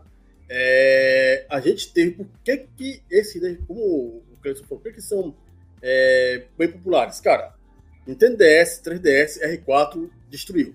R4. R4, o Não, Sky nem tinha 3DS. jogo pirata em si. É. Tinha, mas não era necessário. R4. É, destruiu. O PlayStation 2, que tá com essa, esse chip Matrix e a Thunder Gold, cara, foi destruição plena também. E que também tem aquela coisa: o PlayStation 2 é um, um aparelho DVD. Que aí ajudou o cara a ver os, os- Além de comprar os, como é, o joguinho de 3 por 10 reais, comprava os, os DVDs piratas também, né? O meu Play 3, o meu Play 3, eu, consegui, eu tinha casado tem pouco tempo. e Eu fui comprar um PlayStation 3 pra casa. A desculpa eu comprar um PlayStation Blu-ray. 3 na época era porque era o Blu-ray. Pois é. É.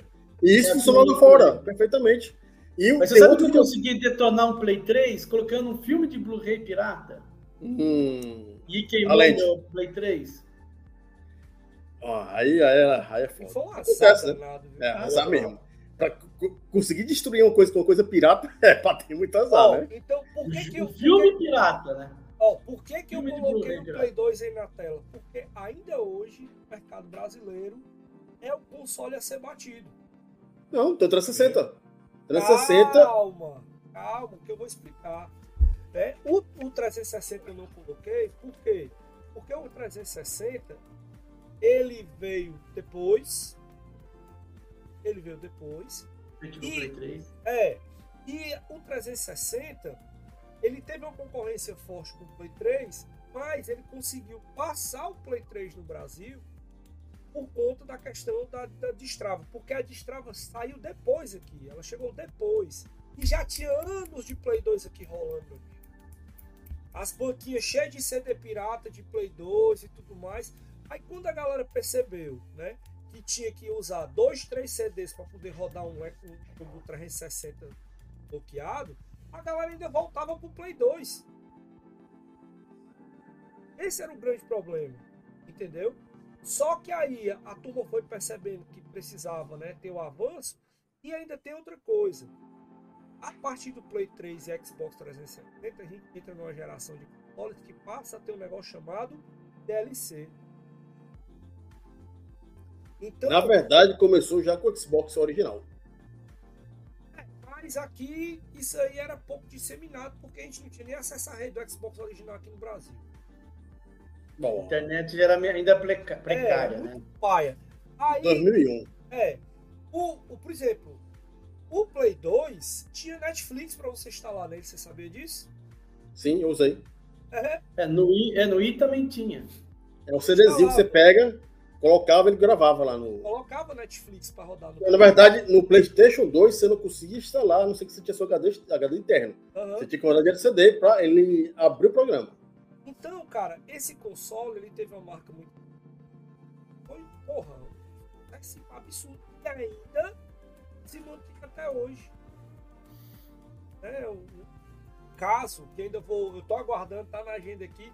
A gente vai conversar aqui no programa ainda com a galera do Boba Pet. O Cleiton já fez campeonato contra o do Boba Pet, né, Cleiton? O, o, o, eles criaram um cartucho da. Um um dos torneios que eu tenho no evento é de Bomba Pet 2022. Foi criado pela galera do Bomba Pet. Atualizaram o Bomba Pet que eu já tinha. É, é um negócio muito louco que os caras fizeram.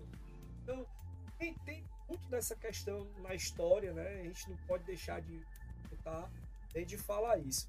Agora, assim, o Xbox. É, é, Ezequiel, você falou da DLC, para falar bem rapidinho. DLC estragou todos os videogames do mundo, todos os jogos. DLC destruiu qualquer possibilidade de sair um jogo redondo.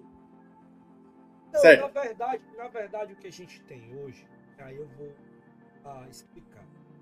A gente tem, assim como tem uma produção gigantesca de mídia, de filme, música, hoje a quantidade de conteúdo que a gente tem sendo feita e produzida é enorme.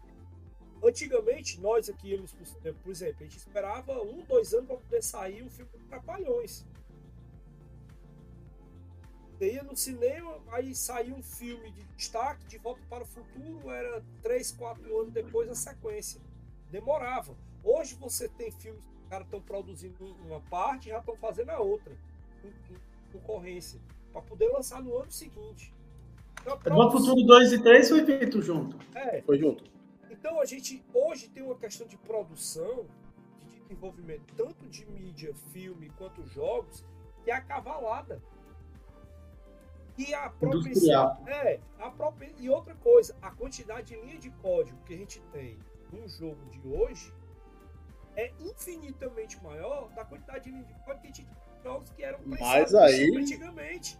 Aí tem outra coisa. Aí são os 500 tipo naquela época, nos anos 70, 80, 90, eu trabalhava com assembly, que era muito mais trabalhoso do que trabalhar com hoje em dia. Que você, as ferramentas de hoje em dia, apesar de você ter é, um nível de código de bilhões, é, as ferramentas ajudam a achar os erros.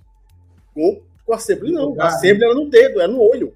Ei, né? Mas eu, quantas pessoas você faz jogos de MSX até hoje em Assembly puro. Quantas pessoas trabalhavam fazendo jogos, produzindo?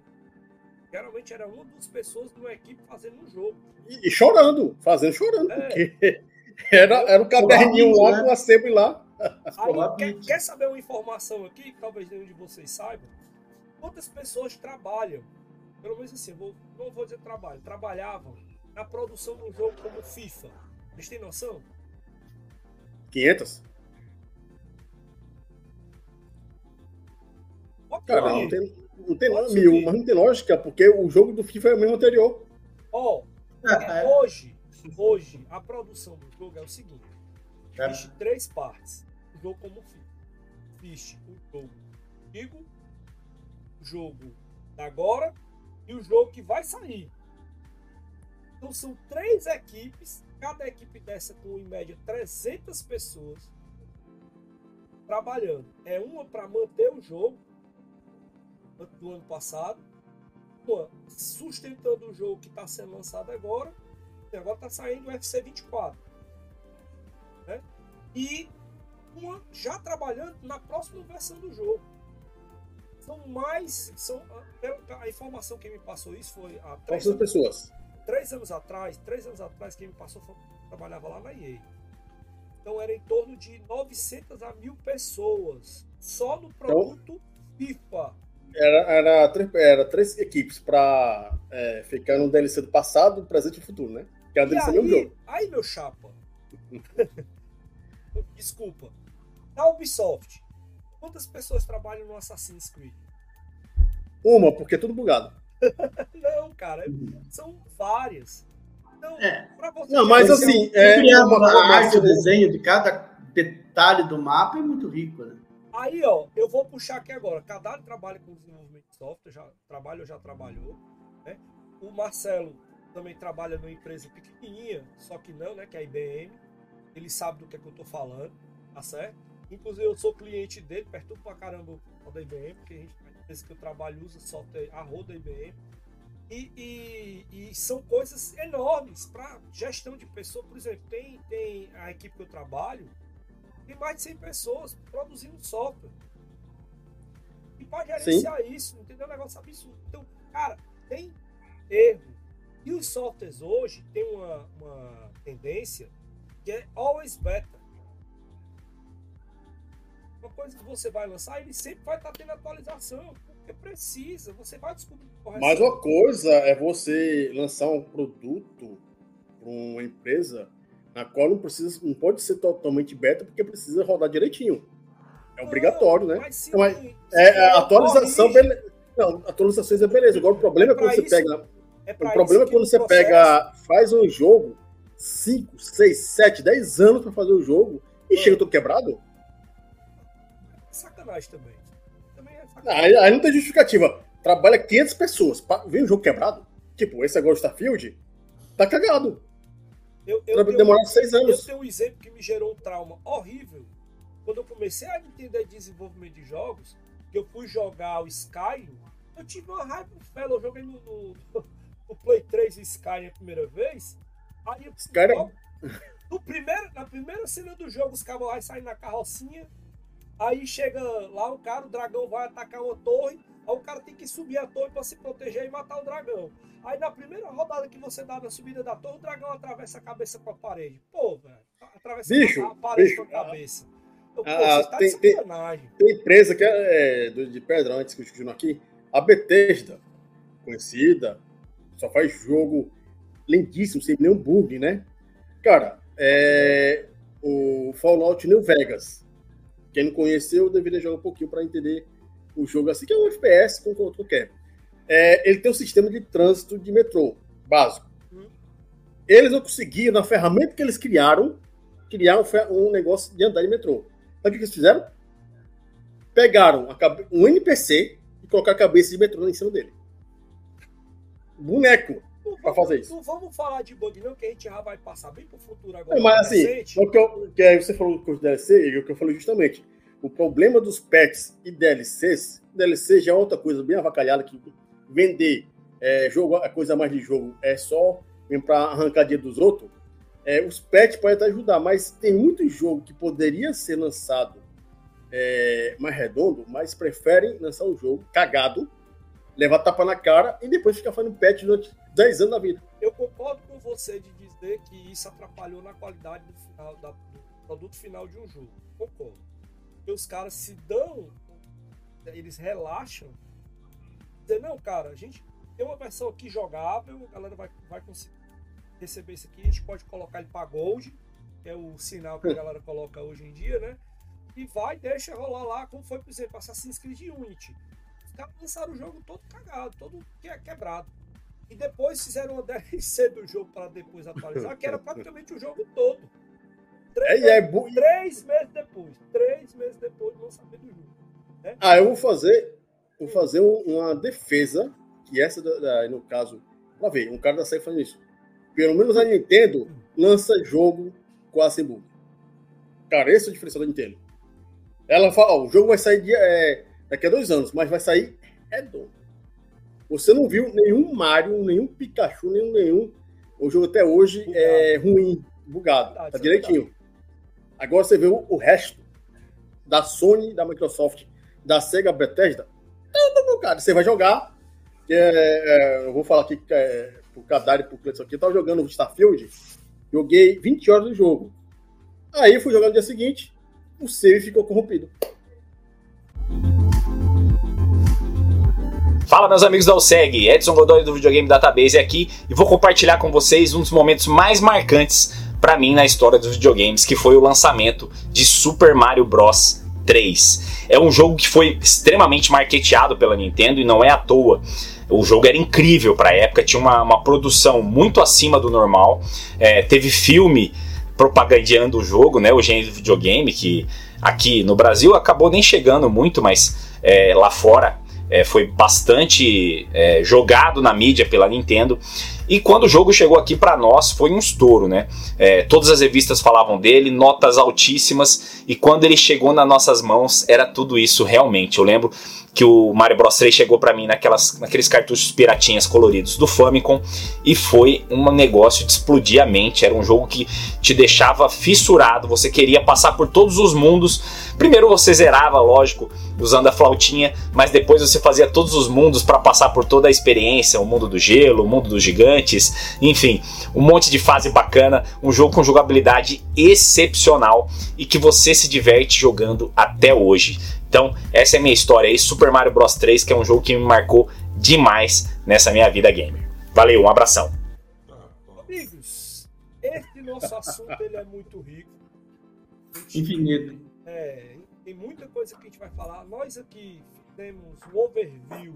Chegamos até o momento atual falando exatamente dessa questão das atualizações que hoje no mercado. Mas eu não poderia deixar de mencionar o outro marco né, na questão da história do videogame no Brasil, que é o livro do nosso querido Garré e o documentário 1983. Para quem não conhece ainda, inclusive esse livro, você consegue pegar ele online, tá? PDF online. Tem lá no. Acho que no site da Bitnet. É disponível. Vocês Tá. procurem falar Tá. com o Garré, procurem falar com o Garré, ele disponibiliza para você 0800. Você pegar esse livro aí e ler. Cara, é cultura pura da história do videogame no Brasil esse livro. Se você não tiver paciência, né? Porque hoje em dia, infelizmente, a geração atual ela não tem muita paciência além do coisa demais. Você pode pegar o documentário, mas o documentário são mais de duas horas para você assistir ele completo. Né, que é o documentário que eu tive a grata satisfação de participar né, e, e comentar um pouco da minha vivência e tudo que aconteceu. E muita gente bacana também está participando desse documentário aí, falando muita coisa legal, contando a aplicação dos games. Infelizmente, muita gente que participou já curtiu. É, teve a, o, o, acho que o Garrelli foi muito feliz no momento que ele fez esse documentário, porque ele ainda pegou contar essa história e isso. Ezequiel. Oi. É, tem que falar uma coisa que é importante, que é infeliz, infelizmente aqui no Brasil. A gente nunca, ou quase nunca, é, percebe o peso da cultura das coisas. Hum, Quando percebe é tarde demais. Você vê a diferença, aí tem que falar como o Japão trata a cultura dele com tudo, ou a Europa, ou é, os Estados Unidos. Eles podem ser país escroto pra gente? Pode. Mas culturalmente falando, pelo menos eles vão guardam as coisas, né? Eles vão atrás, pesquisam atrás. Aqui no Brasil, pra gente saber, ah, tipo, quantas locadoras, é, qual a história da locadora de fita, de VHS no Brasil? A gente tem um, um vídeo muito bacana na, na, na Prime sobre isso aí. É, mas a gente não tem nada disso. No Rio Grande do Sul, em Fortaleza, Sim. Ele tem de São Paulo. Infelizmente, né? Coisa. O Garrelli procurou pegar pessoas de vários lugares do país para poder colocar no documentário. Eu acho Isso é bacana. legal. Isso é Isso que é o- legal. Isso é muito legal. ponto de vista nacional, porque o problema do Brasil, da gente, é que a gente não valoriza a nossa cultura, mesmo que essa cultura seja é, importada, né? Seja importada da gente, pra, de fora, né? Porque a cultura do videogame é do Japão e Estados Unidos, mas tá no nosso, é, no, sei né, sei lá, esqueci agora de uma palavra. Nosso Vai. DNA. É isso, também. Isso, graças a Deus, está mudando. E uma das coisas que está ajudando bastante a mudar e as pessoas fazerem isso são esses movimentos, inclusive o movimento que o Cleiton faz com o mundo do vídeo. Sim. Entendeu? Que leva, que leva essa pegada, né? Que leva essa visão de conhecer, de entender. A gente sabe que a turma vai pro Museu do Videogame para jogar, mas dificilmente Eu, eu tive, eu, eu tive, que- tive que segurar uma vez o Ezequiel que ele queria jogar no Just Dance. Não, não, não, Ezequiel, pode. O Ezequiel é um excelente dançarino. é Uia! sucesso, cara. É sucesso o negócio. Tem algum... Me manda o link do YouTube dele dançando, quero ver isso. Esse, esse lance com o Just Dance é da época dos eventos que em 2012 a gente fez um evento em Aham. Fortaleza, primeiro evento. É, é, era a salinha do Just Dance, o resto. Manda pra cá que eu quero rir também. Acho que a mulher do Cleiton não tinha nem intimado ele ainda a fazer as coisas. Não. Mas, pra, mas pra vocês verem, né? É, como o videogame pega cada público. Quem imaginar que Just Dance, hein? Just Dance, né? Seria o jogo mais jogado do, do, do museu. E sabe é? um negócio. E, e olha que negócio interessante. É, o, que, o que que atrai é, as pessoas no Just Dance? O, o que sempre atraiu no Just Dance foi a facilidade de jogar. Você não precisa de um controle, você não precisa é, ter botões, nada Agora disso. precisa, meu É, tanto, é, Agora é, precisa. tanto é que. Exatamente. Então, tanto é que é, é, o Kinect ele foi primordial no sucesso do, Sim, Kinect, muito, do, do, do Just muito. Dance.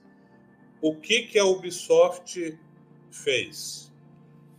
Ela tirou essa retrocompatibilidade, criou um, um negócio que você precisa segurar um celular ou um controle do videogame na mão. É um jogo, a versão atual, toda bugada. É, o do- 2023 não tem condição de, de você jogar, porque tem, tem um monte de erros. O que, que eu faço no museu? Eu continuo botando 2022. Porque não tem. Exatamente. Porque é o seguinte, gente, é, é- é- é- eu acho que antes da empresa tomar uma decisão, ela precisa consultar seu público. A não ser que ela não, não se interesse mais. Eu falo assim: ah, não, eu não preciso ouvir ninguém, eu vou fazer o que eu quiser. E arque com as consequências. É, eu vou te falar que o, o, o Just Dance 2023 talvez seja um dos maiores fiascos da, da, da história da Ubisoft. E a Vai comunidade no blog, lá que tem um blog da Ubisoft, cara, eles desceram o porrete.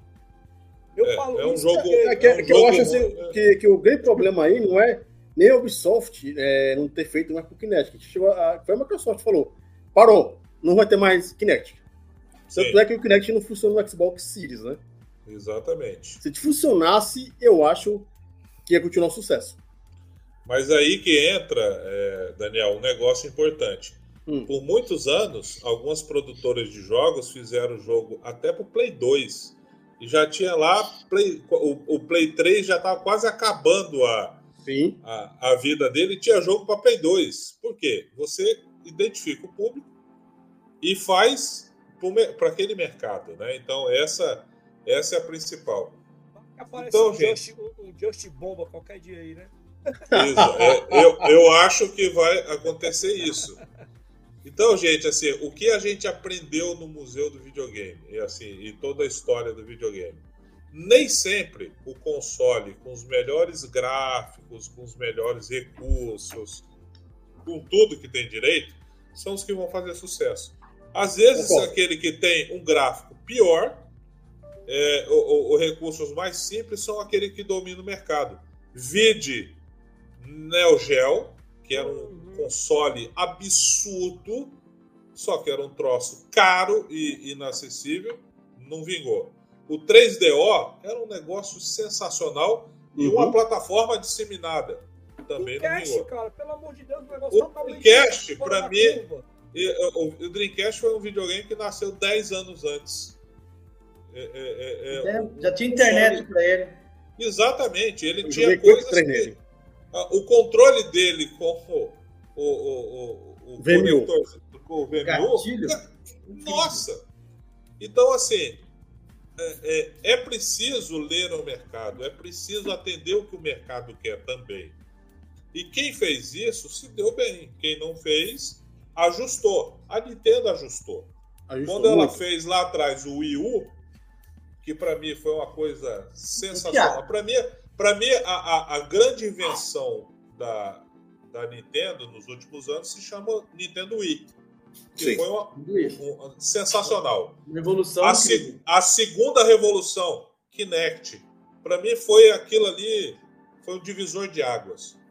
E aí depois veio o Nintendo Wii U, que, que foi o, o- era o melhor dos mundos, o portátil junto com e aí partiu para o Nintendo Switch, que eu acho que eles Eles acertaram. acertaram na linha.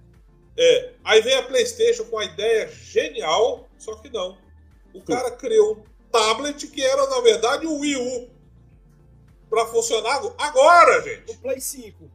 2000, com o Play E tem que 5 estar perto do 2020, Play 5, né? Tem que estar 2023, Tu vai ter yu. gastar, vai ter que gastar 4 pau pra comprar um Play 5, mais um 2 pau pra comprar esse tablet, pra jogar remoto no bicho dentro de casa, né? Que Porque você não vai poder Que jogar ideia, internet. que É. ideia foi essa, gente? Então, assim, tem Bem umas ultrapassada. coisas que. Né? Então, tem, tem umas coisas que, que não dá para entender. Pare- parece que falta ler livro, de, ler livrinho de Olha o história álbum aí. Olha o álbum. para saber. Ó, Olha aí. ó, gente, deixa eu fazer minha propaganda aqui no álbum. Eu tô adorando. Sabe quem tá adorando isso aqui? Minha filha caçula. Tem 12 anos, ela tá adorando. Pai, eu não conhecia esse videogame. esperando o meu chegar. Eu Deixa acho, eu- Cleiton, que aí no caso, que a gente pode falar das empresas que acertaram com o tempo, uma, é, na minha opinião, foi a Atari, com 2600. Foi uma coisa acertadíssima na criação do console. Mas, com a coisa livre de qualquer um lançando o jogo, a gente viu o que viu, né? É, aí a gente Daniel, teve. o- o- a Hum. Atari começou a dar merda depois que a Warner assumiu. É o Warner comprou, né? Concordo. Sim. que tirou o Bustel. É, é, aí deu merda. Ou seja, ficou a- aquilo que virou. Então, quando você bota gente que não entende para poder é, né, trabalhar num setor que não entende e só visa lucro, o negócio, aí começa a dar problema. Eu acho que o mercado atual ele está com alguns movimentos muito errados. Movimentos de que outros já fizeram coisa errada lá atrás. É só ele olhar o livrinho de história e falar: eita, não vou por aqui. Eu tô achando que a gente deu- vai chegar, a gente vai chegar no ponto que vai ter uma outra crise. Porque tem muita coisa acontecendo, tá se espalhando demais o que tá se acontecendo aí. Eles estão acabando com a mídia. E isso para outros lugares. Errado, errado. É, Eu não compro. Eu tenho, mas é muito difícil para alguns lugares isso vai deixar o videogame inacessível. Entendeu? Vai deixar inacessível que essa mas tem essa visão também dos jogos do streaming, né? E tem um outro problema que a gente tá vendo agora, que é a questão do custo. O plano top aí da, da PlayStation agora, meu irmão, 500 conto pra tu pagar a assinatura mensal. Eu vou encher o peito e fala: chora, Ezequiel, agora chora. Eu, eu não choro, não, que eu não sou isto. Não, mas vai, vai. Você vai chegar no final Eu, do eu acho que a Nintendo vai acertar com a, com a próxima geração do Switch, que ele vai manter esse legado, a, a- a receita certa. Ele vai fazer tudo que o Switch fez de melhor e botar ali um plus. Na minha É opinião. bem possível, é bem possível. Turma, e nessa pegada aqui de visão, né, do que a gente espera nos próximos 40 anos, a gente vai encerrando aqui o nosso programa. Quero agradecer a todos vocês aí pela participação. Foi um prazer. E agora eu vou passar a palavra para cada um de vocês. Eu vou ver se eu consigo inverter aqui agora. Eu vou começar pelo meu amigo Cadari, né, para deixar o seu recado aí, o seu oi para a galera, conhecer a iPlay, né, Cadari? Airplay, carinho de colecionador. É pra fazer jabá também ou não? Claro, à vontade. Coisa jabá, tudo, É. posta placa. Fale da maior calcinha do mundo. Cara, isso é outro assunto. Não mistura as informações, Ezequiel. Não porra é essa? A gente tá falando de videogame, não de calcinha. Vi- ah, tipo, Quem quer saber ele da tá história falando. da calcinha, tá. rankbrasil.com.br ou procura gente- Rank Brasil nas redes sociais. Agora a gente vai, vai pra Hermes agora, é? Então, a, não, verdade, é eu, tenho, eu tenho três empresas, né? Eu tenho empresa de marketing digital, a iPlay, que é de games, e o Rank Brasil. né? Estamos aqui falar do iPlay. O iPlay surgiu da paixão de games, da minha coleção, e hoje é uma, uma- um CNPJ, e a gente tem uma equipe grande, um estoque muito grande, baseado em, em, em, em retrô, né? E eu falei bem claro, quando eu fiz a- a- o recorde do Atari, eu falei que eu ia chegar lá em cima, subir a montanha, eu cheguei lá, cavei minha, minha, minha, minha bandeira e eu ia descer da montanha. Eu não ia ficar ali em cima da montanha o tempo todo. Né? Para você provar que chegou lá, você não precisa ficar lá, você desce depois. E é o que eu estou fazendo. Eu peguei, cheguei lá no topo, entrei pro Rank Brasil, me aceitaram no Rank Brasil, foi difícil, aqueles mala lá.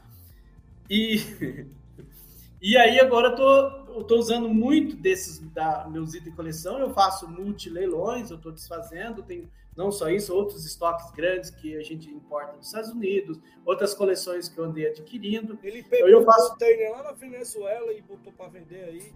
Muita coisa, é, mas milhares e milhares de coisas de Venezuela veio para mim, é verdade.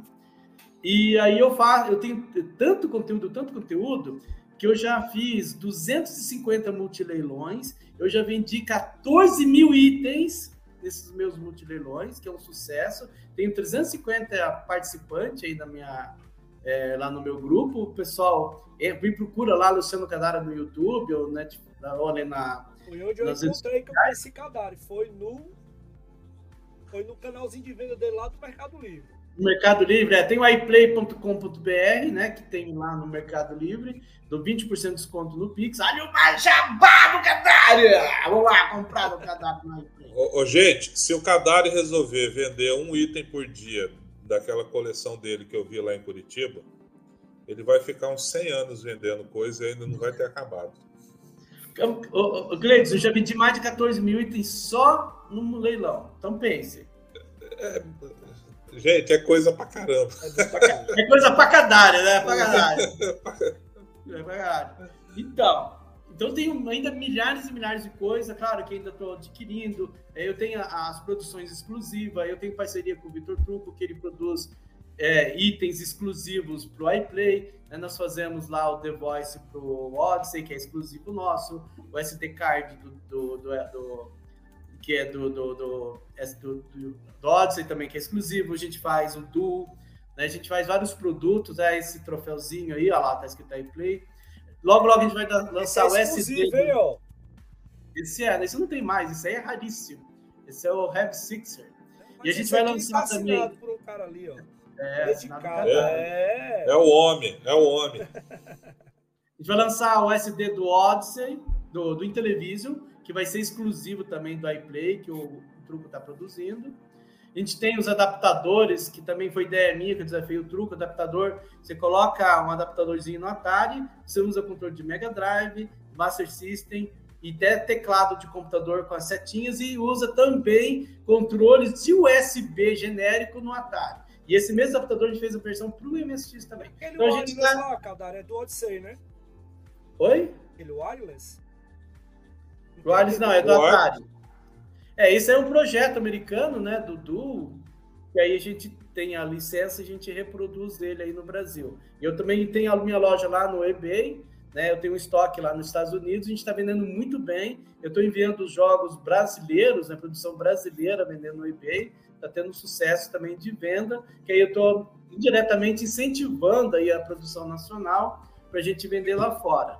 Então eu estou comprando estoques aí da galera e mando para os Estados Unidos, lá em, na, em Flórida, e, a- e os americanos, eu vendo muito para o Brasil, o mundo inteiro, com, com um estoque americano. Então facilita muito a gente conseguir distribuir tudo isso para fora.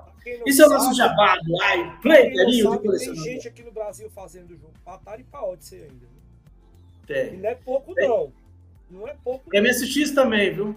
É. Saiu, saiu agora o, o Adventure para MSX. Pensa que coisa linda que fizeram. Eu comprei minha versão, comprei alguns também, vou mandar para os Estados Unidos para vender lá. Né? Muito tem muita bom. coisa aí de tudo quanto é consoles aí. A gente tem que incentivar, tem que comprar, não piratear, não pegar a ROM desses caras, que é sacanagem, ficar colocando nos nos Everdrive. A gente tem que prestigiar, comprar os originais. E para incentivar e ter mais produção e ter mais conteúdo. E o Brasil é muito forte, é um dos países mais fortes do mundo em produção de retro games. E, e tecnologia de hardware também. Visando MSX ou Atari e tudo mais. Esse é o meu loucos com a gente. Meu amigo Cleidson Lima, deixa teu recado aí, meu irmão. Pessoal, só tenho a agradecer. Vou deixar minha manifestação pública aqui de que eu quero uns itens do, do Sávio no museu. Segura essa, meu amigo. Pode deixar. Tamo junto. Quando você aparecer aqui, a gente conversa. Vamos, vamos, vamos. Rapaziada, é, adoro- adorei o bate-papo. Adoro sempre conversar com vocês. É, quero deixar um convite aí a todos que estão assistindo. O Museu do Videogame está lá em Guarulhos, no Shopping Internacional Guarulhos. De lá, iremos para a Bahia. Olha aí, pessoal da Bahia. De 7 a 22 de outubro, estaremos no Parque Shopping Bahia, em Lauros de Freitas, que é ali na Grande Salvador. É, e, e- e tenho que dizer que eu estou praticamente com a agenda 2024 fechada. Em breve vamos divulgar aí as Fortaleza, né? datas. As datas. Não, não começa em Fortaleza, mas vai ter Fortaleza. Vai ter Fortaleza. Mas é, vai começar por outra cidade. Assim que eles me autorizarem, eles, eu vou divulgar. Mas, gente, é, eu só tenho a agradecer o carinho que todos têm com o Museu do Videogame, o carinho com a história. É isso que me move, é isso que, que eu gosto de fazer. E é conversar com pessoas bem legais aí sobre esse mundão aí, sobre história. Obrigado aí a todos. Muito bom. E meu amigo Marcelo, você foi intimado no programa aqui. Trouxe É. você pra cá pra armadilha do Cleison. Não, eu quero saber quando é que, quando é que o museu está aqui no Rio. Então, já tentei, já tentei e não estou conseguindo convencer o shopping. Rapaz, tu acredita que teve um shopping que falava assim, não, é que o público do Rio prefere dinossauros e pula-pula. Não é possível. O que a que gente fez, E o que a é gente assim fez, também, né? é, o que a gente fez no Rio de Janeiro foi absurdo. Ou seja, Eu vi lá no Nova América quando eu fui lá. é, lotado. novamente, o Sábio foi lá, bicho, era tinha fila para sair de casa. Então era foi muito legal. Eu até Mas encontrei uma hora teu, eu teu irmão lá. Encontrei teu uma irmão lá, hora- lembra? Exatamente. Uma hora eu consigo convencer o pessoal a- voltar para o Rio de Janeiro. É bom demais. E Curitiba É, também não tem nenhum plano ainda, né? Ainda sem plano. Mas vai lá, Mas no mais eu. Não, no mais eu tenho jabá para fazer, mas eu queria agradecer aí o convite seu para participar da live. Gostei muito, mais uma vez. Pode chamar quando quiser. E aos amigos aí, quando aparecerem aqui no Rio, a gente entra em contato também para trocar uma ideia, conhecer aqui um pouco da coleção. Quero E- conhecer o museu do, do, do Sábio. O Sábio é Foi o nosso, é o nosso professor Pong. Tem É. mais coisa que lá- tem, tem mais coisa que o meu museu. Ô, ô Sábio, vamos entrar pro ranking Brasil aí, maior coleção de Pong aí do Brasil. É, mas deixa eu organizar lá primeiro, que tá, tá, Organiza tá o meio bagunçado aí. Tá bom. Tá bom. Valeu, gente. Mais uma vez, então, obrigado aí. E assim que pintarem novidades aqui, eu vou te avisando, Ezequiel, e a gente vai fazendo nas Claro, próximas lives sim, alguma sempre, coisinha ou outra. Você sabe que a casa aqui é sua. E meu É, meu foco é Daniel, sempre esse na, na, na- na primeira e segunda geração, você sabe, né? Mas volta e meia aparece uma coisinha diferente. Eu, eu sou meio suspeito porque eu sou Atari fã, né? Então. A galera diz que o Daniel gosta de dizer que eu sou nintendista, não sei o quê, mas o meu, meu coração bate pela Atari. Hum. Você não me convenceu ainda não. Vai lá, Daniel. Manda o teu recado aí. Só vou falar que esse aqui é nintendista, ninguém vai me convencer do contrário. O cara me compra os papelão do, do Labo, então isso pra mim já chega. É, e o mais importante de tudo, né? Como Mega Drive, é a comunidade que joga mais Super Nintendo que Super Nintendo por aí, né? É, a gente está no Facebook, no Instagram como Comando Mega 1, se não me engano. E também tem o canal do YouTube Comunidade Mega Drive, que a gente faz aí as lives de Mega Drive. está fazendo agora, é, na verdade, para comemorar os 35 anos do Mega Drive, cada é, membro da comunidade Mega Drive, são quatro pessoas, tá jogando 35 jogos. Tem jogo que tá repetindo porque tá difícil de zerar. Mas enfim, né? Tudo da vida é fácil. É isso então, pessoal. Muito obrigado a todos vocês. Aqui a gente vai acabando nesse nosso especial do Quebra aqui aqui de live. É, não podia ser diferente, é muita coisa pra gente falar, muita coisa pra gente comentar e sem, sem deixar de mencionar a presença e caras que deixaram a gente aqui. E mesmo aquele que não pôde participar, infelizmente, também. É, não, se, se o Garret tivesse aqui, a gente ia até meia-noite, meu amigo. Ah, você, você ia, eu ia, eu ia dormir. Tchau. O calor desse. Mas é isso, eu vou me encerrando por aqui. Um abraço a todo mundo, a você se acompanhando até agora. E Obrigado! Tchau! Tchau, tchau, pessoal.